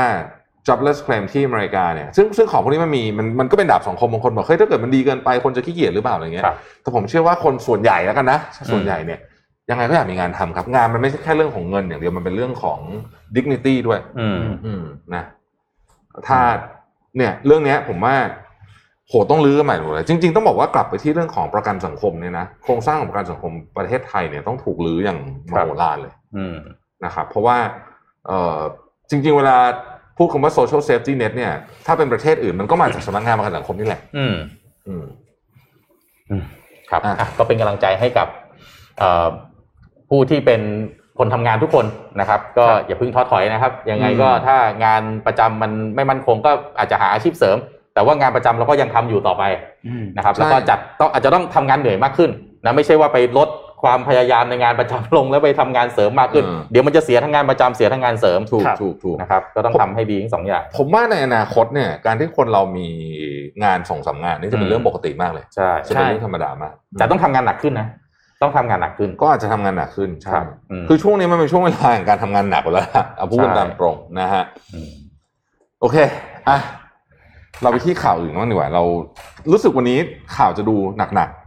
อะเดี๋ยวใครที่รอนะฮะเรามีสนทนาหาธรรมแบบไลฟ์สดนะฮะวันๆนี้อ๋อเออใช่ใช่ใช่ใช่ใช่ใช่เก้ากี่โมโมงงนะนะฮะเก้าโมงเก้าโมงเก้าโมงอะสนทนาธรรมนี้จะเป็นไลฟ์สดแล้วก็จะเป็นหัวข้ออะไรครับวันนี้ หัวข้อ current event อะอืมคือช่วงครึ่นี้งปีครึ่งปีนะฮะแล้วอืมครึ่งปี มันมันรับรองมันมันนะฮะมาดูว่าเป็นครึ่งปีของทุกท่านเป็นไงบ้างครับอืมอืมโอ้อืมรอติดตามเลยฮะเนี่ยเอาเรื่อง อ่า ตอนนี้ลืมลืมตกตกตกเมื่อกี้ตกข่าวไปนิดนึงนะครับลืมเล่าเรื่องนี้อีกประเทศหนึ่งตอนนี้ต้องจับตามองเรื่องของโควิดนะฮะคือครับบังกลาเทศฮะอยู่ดีหนักเฉยเลยอืมนะคือก่อนหน้านี้เนี่ยบังกลาเทศก็ไม่ได้อยู่ในเรดาร์ของการรายงานข่าวเรื่องโควิดนะฮะแต่ว่าคือบังกลาเทศเนี่ยเขามีพรมแดนติดกับอินเดียใช่ไหมครับนะฮะเสร็จแล้วเนี่ยก็เอ่อ แน่นอนอะมันก็ต้องมีคนเล็ดลอดอะไรเข้ามาบ้างอะนะครับ ก่อนหน้านี้เขาก็ยังพอที่จะควบคุมไหว คือเขาปิดเขาปิดเขาปิดเขาปิดพรมแดนมาปีนึงแล้วนะครับ แต่มันก็มีคนลักลอบเข้ามานะครับทางธรรมตอชานติตอนนี้บังคลาเทศนี่คือ แตะหมื่นโอ้โหนะฮะแตะหมื่นแล้วนะครับ แล้วก็สถานการณ์เริ่มหนักนะฮะตอนนี้เนี่ยก็ใช้การล็อกดาวน์ขั้นสูงสุดเลยนะครับ ครับ คือออกจากบ้านได้เฉพาะกรณีฉุกเฉิน ไม่เหมือนอืมเมืองไทยนะอืมอันนี้คือออกจากบ้านในกรณีฉุกเฉิน แล้วก็มี ทหารลาดตระเวนด้วยอ่าโอ้เพราะว่าตอนนี้เนี่ยเขาบอกว่าหนักต้องคุมมากๆเลยนะครัรับบางประเทศนี่คือหนักเลยนะฮะก็เอ่อเอาใจช่วยนะฮะตอนนี้กลายเป็นว่า เออมันมันตลกนะตอนนี้กลายเป็นว่าไอ้ประเทศที่เคยหนัก เบาลง เบาลงจนเกือบจะกลายเป็นปกติแล้วอืมแล้วเหมือนไอ้ทั้งหมดนั้นน่ะ ภาพนั้นน่ะถูกอ่า fast forward มาอยู่ในประเทศที่ประเทศพวกเราเนี่ยแถบอย่างเราเนี่ยแหละนะฮะเออเออสิงคโปร์ก็เบาลง โอ้เบาลงเยอะแล้วเออสิงคโปร์นี่เขาบอกเบาลงแล้วเดี๋ยวกลับไปใช้ชีวิตปกติแล้ว ใช่ก็สิงคโปร์วันก่อนเพิ่งรายงานไปว่า เขาจะเลิกพูดถึงเรื่องว่าใครติดเชื้อเท่าไหร่ละนะฮะเขาจะทำให้มันกลายเป็นเป็นเหมือนหนึ่งโรคปกติเป็นโรคปกติก็ก็ใช้ชีวิตอยู่กับมันไปอืมนะฮะอืมอเมริกานี่หนักๆตอนนี้ถอดหน้ากากแล้ว คืออเมริกาเนี่ยผมรู้สึกว่าเขารอถอดหน้ากากกันมานานมานานแล้วนานแล้วนะฮะคือไอตอนที่ควรจะใส่ตอนนั้นเขายังถอดกันเลยนะฮะอืมอันนี้ตอนนี้นี่ไม่ต้องพูดถึงนะฮะอืมก็ถอดหน้ากากกัน ตอนนี้เห็นเพื่อนที่ ที่เอ่ออะไรล่ะ ที่ที่อเมริกาที่เขาถ่ายรูปอะอืมครับ ไม่มีใครใส่หน้ากากกับคนเลยตอนนี้นะเหรอเออเขาก็โอ้น่าอิจฉาชิวๆเดินอืมแบบนะฮะก็น่าฮะเมื่อวานนี้มีเรื่องใหญ่อีกเรื่องหนึ่งก็คือที่จีนครับ อืมเราไปดูที่จีนกันนิดนึงเออใช่ใช่ใช่เรื่องสำคัญเลยเออลืมไปได้ยังไงเรื่องนี้อะเมื่อวานนี้เป็นวันครบรอบการเฉลิมฉลองวาระ 100 ปีของพรรคคอมมิวนิสต์จีนนะครับอืมในวันที่ 1 กรกฎาคมนะครับ ก็ แน่นอนครับมีการกล่าวสุนทรพจน์นะครับของผู้นำสีจิ้นผิงนะครับต่อหน้าคนประมาณ 70,000กว่าคนที่จัตุรัสเทียนอันเหมือนในกรุงปักกิ่งนะครับเมื่อวานนี้มีหลายประโยชน์มีหลายประโยคมากแล้วกันนะครับที่ที่ถูกพูดถึงแต่ประโยคที่คนพูดถึงมากที่สุดก็คือประโยคนี้ครับ เราจะไม่ยอมให้ใครมารังแกกดขี่อันนี้แปลเป็นไทยแล้วนะใครมารังแกกดขี่หรือปราบปรามต่อจีน ผู้ใดก็ตามที่พยายามทำแบบนี้ จะพบว่าพวกเขากำลังใช้วิธีการที่จะ นำไปสู่ความขัดแย้งกับกำแพงเหล็กที่หลอมขึ้นโดยคนกว่า1,400ล้านคนอย่างแน่นอนอืมอืมก็เป็นสปีชอันหนึงเมื่อวานนี้มีการพูดถึงหลายประเด็นไม่ว่าจะเป็นความสำเร็จของพรรคคอมมิวนิสต์จีนนะครับที่ทำได้ในขณะตอนนี้ก็แล้วก็มีประเด็นที่ละเอียดอ่อนอย่างประเด็นอืมไต้หวันด้วย เมื่อวานนี้เนี่ยประเด็นไต้หวันที่ถูกพูดถึงเนี่ยนะครับเราทุกคนค่อนข้างทราบดีว่าไต้หวันเป็นประเด็นละเอียดอ่อนสำหรับจีนมากๆนะครับ หลังจากที่ ไต้หวันเนี่ยค่อนข้างมีความชัดเจนในตัวเองว่าเขามองมองว่าตัวเองมีอภิมีอธิปไตยในตัวเองอืมก็คือเป็นเขาเรียกว่าเป็นรัฐที่มีอธิปไตย ส่วนจีนเนี่ยมองว่าไต้หวันเนี่ยเป็นส่วนหนึ่งของจีนนะครับ ก็ทำให้ประเด็นไต้หวันกับจีนกลายเป็นประเด็นละเอียดอ่อนที่ถูกพูดถึงเมื่อวานนี้แต่อย่างไรก็ตามครับ เมื่อวานนี้ทางด้านของสีจิ้นผิงเองเนี่ยก็มีการให้คำมั่นสัญญาครับบอกว่าจะมีทำการฟื้นฟูไต้หวันและ มีความมุ่งมั่นที่จะมีการรวมชาติระหว่างจีน และไต้หวัน และนอกจากนี้เนี่ยก็ยังย้ำถึงจุดยืนของจีนในกรณีของฮ่องกงแล้วก็อืมกรณีของมาเก๊าด้วยอืมนะครับก็ทำให้เรื่องนี้ยังคงเป็นประเด็นละเอียดอ่อนต่อไปนะครับ แม้ว่าทางด้านของสหรัฐเองเนี่ยก่อนหน้านี้ก็ก็ก็บอกว่าจะพยายามเสริมอาวุธให้กับไต้หวัน เพื่อหาวิธีการป้องกันตนเองให้กับไต้หวันในกรณีที่ถ้าหากว่าจีนเนี่ยใช้กองกำลังในการยึดเกาะไต้หวันคืนอืมนะครับ ตอนนี้อเมริกาทำอะไรรู้ไหมวันที่หนึ่งกรกฎาเนี่ยครับ ซ้อมรบกับญี่ปุ่นอยู่ครับผมจริง ๆ ตรงนั้นเลยอยู่ตรงเนี้ยให้ผมผมรอดูวันที่สี่อืมวันชาติอเมริกาอ่าแล้วใกล้กันใกล้แล้วกันผมกะจะรอสรุปทีเดียวหลังจากดูที่อเมริกาอ่าจะออกมาตอบว่าไง เพราะว่าอันเนี้ยที่สีจิ้นผิงออกมาคือต้องบอกงี้ ถ้าใครติดตามจีนมาตลอดนะฮะสีจิ้นผิงไม่เคยสักครั้งเลยออกมาประกาศแบบนี้ ใช่อ่าเอ้ยเราจะใครจะมากดขี่เราเหมืไม่อนได้เป็นการเน้นย้ำนโยบายจีนเดียวเนาะอ่าปกติจะไม่เคยออกมากล้าวแบบนี้จะสุภาพบุรุษตลอดแล้วก็ถ้าเป็นเรื่องเกี่ยวกับต่างประเทศเนี่ยจะให้คนอื่นพูดอ่าอันนี้คืออันที่หนึ่งเนี่ยที่ออกมาพูดแบบนี้คือตอบโต้การประชุม G7 ถูกต้องคือ G7 นี่ออกมาเฮ้ย เหมือนยกพวกมาลุยใช่ไหมใช่ได้นาโต้ใช่ต่อกัน นี่เลยสีจิ้นผิงจัดคืนให้เลยว่าอ้าวได้ถ้าอยากจะงัดตอนนี้ไอพร้อมอืมแล้วก็แปลว่าถ้าแบบนี้แปลว่าสีจิ้นผิงต้องค่อนข้างมั่นใจในสิ่งที่ตัวเองมีในมือ ถูกต้อง ไม่ว่าจะเป็นอาวุธไหม ไม่ว่าจะเป็นเรื่องเออข่าวกรองอ่าเรื่องของการเอ่อส่งคนเข้าไปในเอ่อพื้นที่ต่าง ๆ เนี่ย ผมว่าครับต้องค่อนข้างพร้อมแต่ผมอยากรอดูวันที่ 4 ก่อนจริงๆสี่กนะรกฎานะครับ วันชาติสหรัฐตรงกับวันอาทิตย์นะฮะ Independence Day อ่า เราเชื่อว่าเราจะเห็นการเฉลิมฉลองที่ยิ่งใหญ่มากเพราะมีหลายเรื่องอ่าหนึ่งคือเรื่องโควิดอืมซึ่งเขาก็บอกว่าเขาคือจริงๆก็ต้องบอกว่าเขาเกือบจบแล้วล่ะอืมเองนิดนึงนะฮะมันก็ยังมีผู้ติดเชื้ออะไรอยู่แต่ว่ามันน้อยมากแล้วตอนนี้ แล้วก็คนก็ไม่ค่อยเข้าโรงพยาบาลแล้วเนี่ยเพราะฉะนั้นรายการต้องออกมาฉลองเรื่องนี้แน่นอนเราจะเห็นภาพคนออกมาเดิน parade ใช่ไหมอืม Fourth of July parade ที่ไม่ใส่หน้ากากอืมนะฮะแล้วก็จับตาสปีชของโจไบเดนอืมให้ดี เพราะจะ เนี่ยมันต้องต่อมันเรื่องต้องนี้ต้องต่อกับเรื่องนี้แน่นอนนะฮะเพราะมันห่างแค่สามวันแกจะลุกเท่านั้นขึ้นมาชูกำปั้นเหมือนในหนังนะ Independence Day อะไรของเรผมว่านี่นี่แต่พูดถึงเรื่อง Independence Day เนี่ยภาคแรกนะภาคแรกนะภาคอ่าสองสู้ไม่ได้เลยภาคที่หนึ่งอะบิลพูมันที่เล่นประธานาธิบดีเนี่ยนะอ่าแล้วตอนที่เขาพูดตอนที่จะออกไปลบครั้งครับสุดท้ายกับไอเอเลี่ยนเนี่ยนะอืมผมดูทุกครั้งที่ผมน้ำตาได้ซึมทุได้กครั้งคนลุกเลยคนลุกมากไอคนถ่ายนี่โคตรเก่งอะบทเออบทแล้วเราอยากเห็นสักครั้งหนึ่งที่ผู้นำประเทศทำได้แบบนี้พูดแบบเนี้ยโอ้โหเแม่ง คืออันนั้นนี่คือพูดเสร็จนี่เหมือนกับให้ผมไม่ได้พูดเล่น ตอนนั้นผมไปดูผมยังเรียนอยู่ คนคนในโรงหนังมันลุกปรบมือเอเออเฮ้ยมันขนาดนั้นน่ะใช่มันฟังเสร็จแล้วมันแบบไอ้แบบนี้ออกไปลบ เออ ไปหัวเด็ดเอาแบบเหมือนแบบพร้อมอะอืมนะยอมถวายหัวนะใครใครอย่าได้แซะเปรียบเทียบกับรัฐบาลไทยนะครับ ขอร้องนะฮะอ่าดักไว้ก่อน ดักไว้ก่อนครับที่อยู่ที่จีนผมอัปเดตให้อีกเรื่องหนึ่งนะ เดี๋ยวก่อนจะ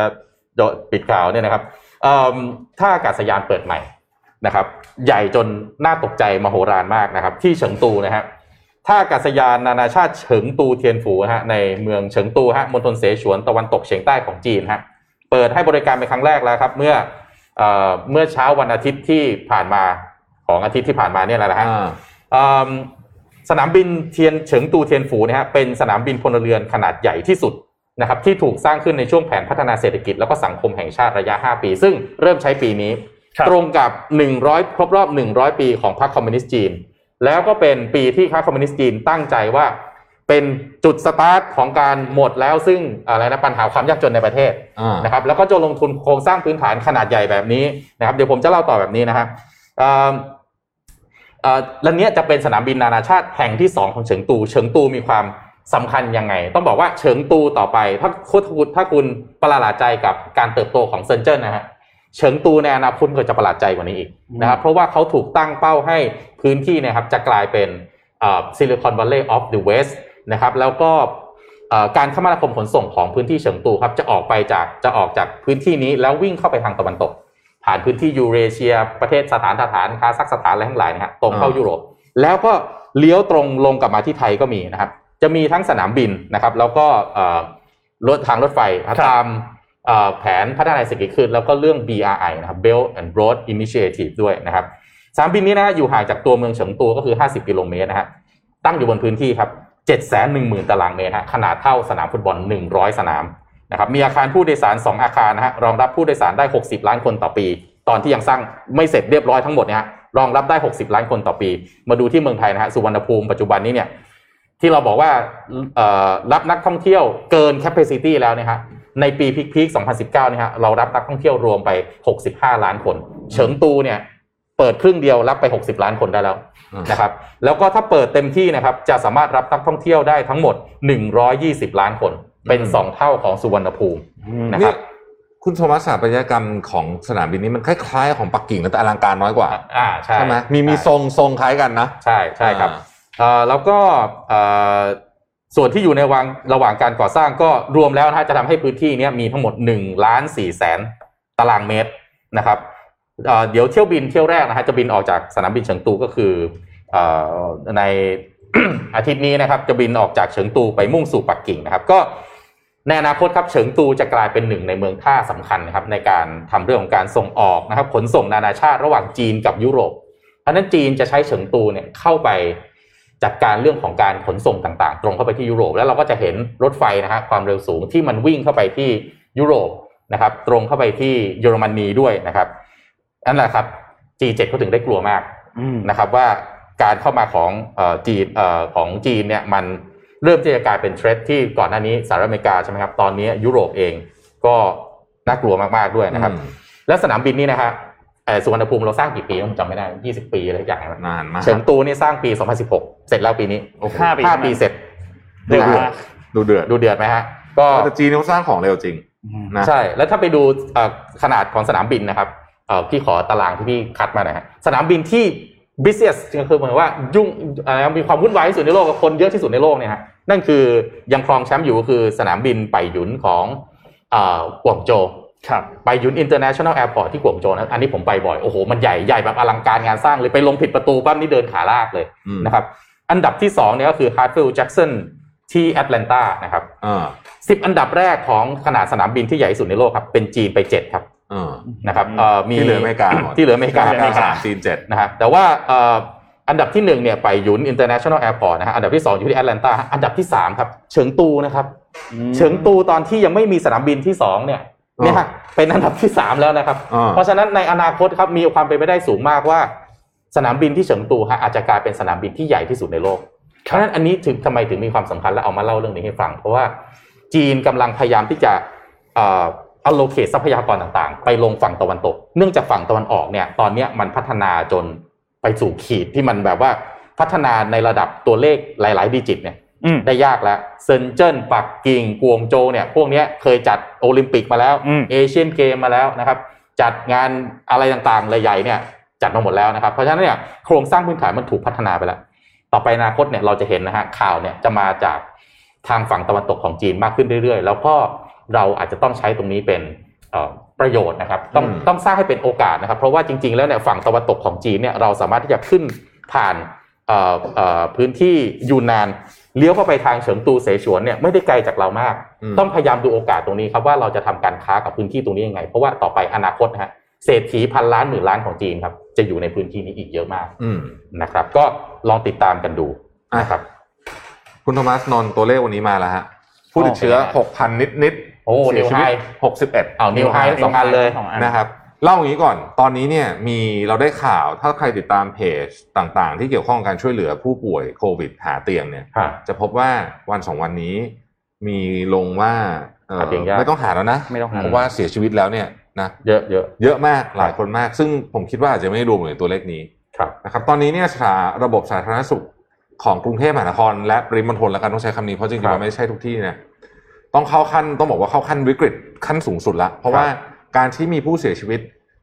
อยู่ที่บ้านเนี่ยอืมอันนี้คือสุดๆเลยนะครับสุดๆละนะฮะเสียชีวิตอยู่ที่บ้านเนี่ยนะฮะนั่นคือหมายถึงว่าเราผู้ป่วยสีแดงครับอยู่ที่บ้านนะครับ อันนี้แล้วก็ยังมีอีกหลายครอบครัวที่ยังป่วยหนักครับนะฮะแต่ยังไม่ได้เตียงนะครับ แล้วก็แต่เราค่อนข้างแปลกใจนิดนึงว่า ตอนนี้เวลาอยากจะหาเตียงเนี่ย หลายคนเอ่อนึกถึงเรียกว่า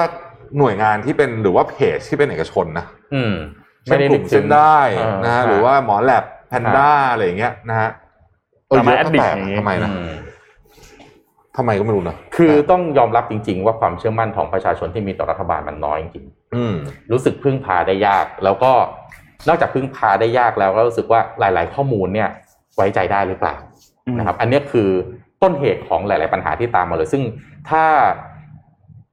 ผู้บริหารที่อยู่ในรัฐบาลยังไม่เข้าใจประเด็นนี้เนี่ย จะมาบังคับให้คน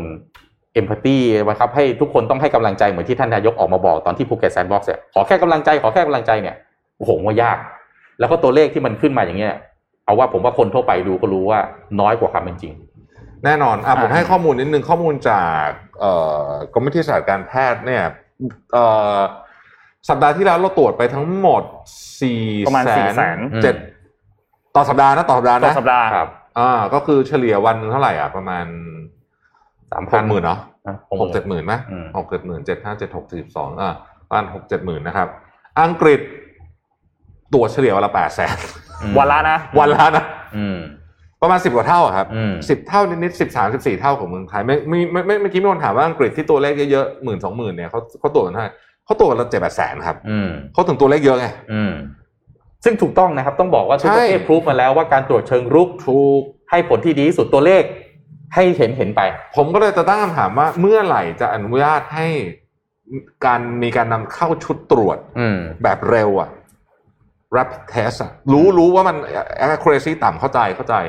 แต่มันเอามา screening ได้อืมแล้วคุณก็ค่อยตรวจแบบ RC RT PCR อีกทีนึงอืมนะครับทำผมก็ยังไม่เข้าใจประเด็นนี้อยู่นะว่าทำไมถึงไม่อนุญาตให้นำเข้า อย่างเป็นทางการหรือนำมาใช้เป็นเรื่องเป็นราวสักทีอืมนะฮะเราลองตรวจวันละเท่าอังกฤษดิแล้วคุณจะเห็นตัวเลขจริงอืมๆแต่แต่อาจจะไม่ไม่อยากเห็นมั้งไม่รู้กันไม่ใช่ครับนี่นี่นี่เรื่องจริงก็คือตอนเนี้ย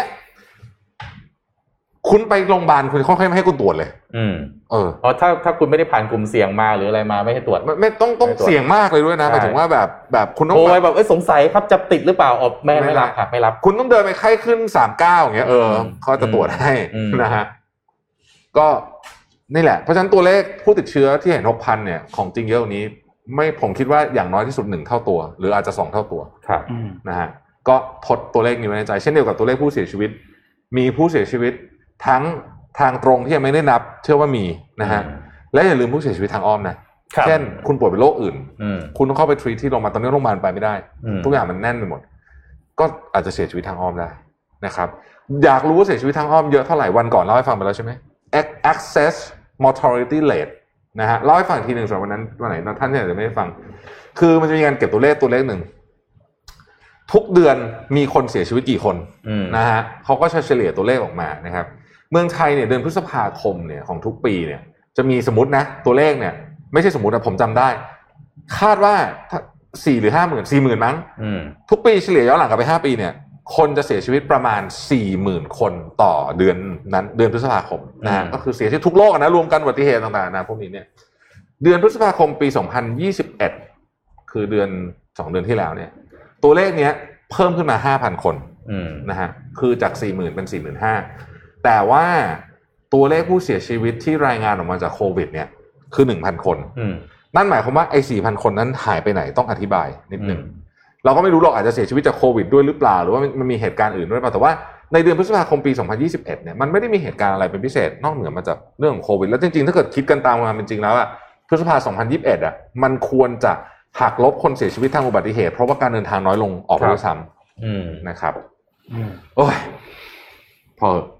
ต้องดูแลตัวเองดีๆมากๆมาก ๆเลยนะครับ ในในช่วงเวลาแบบนี้อืมเพราะฉะนั้นก็เราก็จะเห็นแล้วว่ามันมันมันเอาเรื่องมากนะครับ แล้วก็ไม่จบง่ายๆ ครับไอ้ที่เราคิดว่าเดี๋ยวมีวัคซีนมาแล้วจะจบก็มีเดลต้ามา โอเมก้าเออน่ากลัว อะไรไม่รู้สารพัดหน้าหน้าคงเดี๋ยวคงจะตามมา นี่นี่แต่มีเอ่อท่านผู้ชมบอกว่า เฮ้ยแต่เราสร้างถนนพระรามสองเสร็จแล้วนะเอออ่าดีใจด้วย ดีใจด้วย ขอแสดงความยินดีด้วยอะจริงๆเซ็นมาหลายเดือนแต่ว่าทางเอ่ออะไรนะเอ่อฝ่ายประชาสัมพันธ์ของกรมทางหลวงเขาเพิ่งออกมาบอกว่าเสร็จแล้ว ซึ่งก็แปลว่าคงจะแบบเหลือติดไฟติดนู่นติดนี่อืมนิดหน่อยนะฮะรู้รู้ไหมว่าพระรามสองที่เขาทำเนี่ยคุณแทบรู้ว่ามันยาวเท่าไหร่ ที่ทำมาสามสิบปีอะเท่าไหร่มันยาวสิบกิโลเองอะจริงเหรอ จริงแล้วมันไม่เสร็จแล้วทีอะจริงผมซึ่งผมอ่านแล้วผมก็งงมากเอ้าอ๋อที่เราขับขับกันไปแล้วมีปัญหาอ๋อมันสิบกิโลเองเนี่ย เออทำไมมันสร้างนานอย่างนี่สนามบินเฉิงตูผมเล่าไปเมื่อกี้ครับเออกี่ละหนึ่งล้านสองแสนเอ่อหนึ่งล้านสี่แสนตารางเมตรห้าปีห้าปีนั่นแหละนั่นแหละ ผมว่าปัญหาของประเทศเรานะไม่ใช่ไม่ใช่ไม่มีความสามารถนะปัญหาคือระบบ ขอนู่นไอ้นี่เอาแต่ขอไปเวนคืนเอาต้องไปหน่วยงานนี้ อาจจะขอเรื่องสัญญาณไฟเอาไปหน่วยงานนี้จะขอเรื่องเสาไฟฟ้าต้องไปหน่วยงานนี้อืมมันเลยไม่เสร็จสักทีครับ อืมนะครับเพราะว่าผมว่าจะทำเรื่องนี้ได้ต้องอาศัยคนที่จะ reprocess re-engineering process ต่างๆ ในบริษัทได้อะคุณครับมันต้องมีความสามารถผมผมว่าหลังจากจบความโคสามารถวิดเนี่ยนะอืมเรื่องของระบบราชการเนี่ยอืมสงสัยต้องคุยกันยาวนะอืมอืมเนาะใช่มันนี่พูดตรงๆนะ คนที่ควรจะทำเรื่องนี้ดีที่สุด ไม่ไม่มีใครควรจะทำเรื่องนี้ได้ดีที่สุดเท่ารัฐบาลนี้แล้วเพราะว่ามีอำนาจเต็มมือใช่ แต่ต้องยอมรับจริง ๆ ว่า เอ่อความคาดหวังที่เราให้ไปสงสัยท่านจะทำไม่ไหวแล้วจริงๆครับนะครับกับการ reprocess ต่างๆนะเพราะว่าหลาย ๆ เรื่องนี่จริง ๆ ผมเอาเรื่องนี้มาเล่าเดี๋ยวเดี๋ยววันหลังเอามาเล่าให้ฟัง รู้ไหมว่าจริงๆบอร์ดกสทชเนี่ยที่คอยอนุมัติเรื่องจริง ๆ เราอาจจะเกี่ยวด้วยเปล่าไม่รู้นะการ broadcasting เลยต่างๆเนี่ยบอร์ดกสทชนี่คสชต่ออายุมาสามสี่รอบแล้วนะฮะเป็นบอร์ดมาสิบปีแล้วอะรอเออบอร์ดเป็นมาสิบปี แล้วก็ต่ออายุให้ด้วยว่าอายุเกินเจ็ดสิบปกติต้องพ้นใช่ไหมนี่อ่าต้องให้ต่ออ่า เกินเจ็ดสิบแล้วตอนนี้มีเกินเจ็ดสิบอยู่สองท่าน ไม่ได้บอกว่าขอด้วยความเคารพนะฮะไม่ได้บอกว่าท่านไม่มีความสามารถนะครับ แต่แหมสิบปีแล้วนะเป็นบอร์ดมา บอร์ดปกติบริษัทมหาชนเนี่ยเขาบอกว่าเฮ้ยบอร์ดต้องมีการเคลื่อนไหวมีวาระสามปีใช่ไหมสามปีอ่าเออนี่สิบปี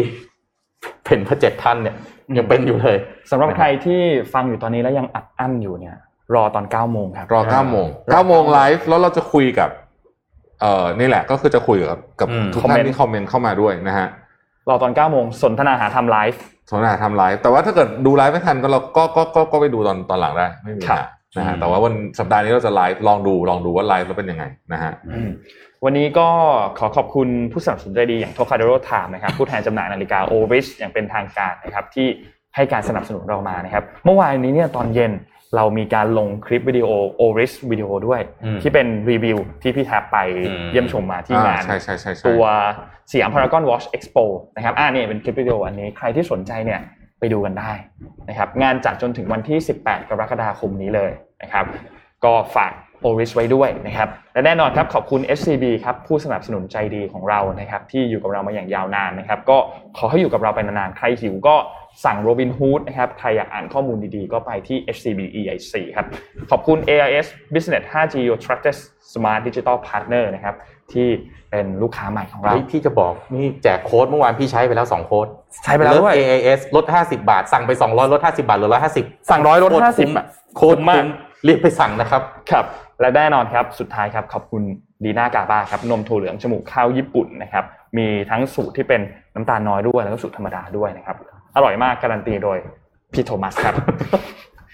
และขอบคุณท่านผู้ฟังทุกท่านครับ ที่ติดตามทุกๆ ช่องทางนะครับ ไม่ว่าจะเป็น Facebook YouTube Clubhouse นะครับ ขอบคุณทุกท่านมากๆนะครับครับพบกันใหม่แล้วเดี๋ยวอีกอีกอีกแป๊บหนึ่งตอน9โมงเก้าโมงเจอกันในสนทนาหาธรรมครับ ครับผม วันนี้เราสามคนลาไปก่อนครับ สวัสดีครับ สวัสดีครับ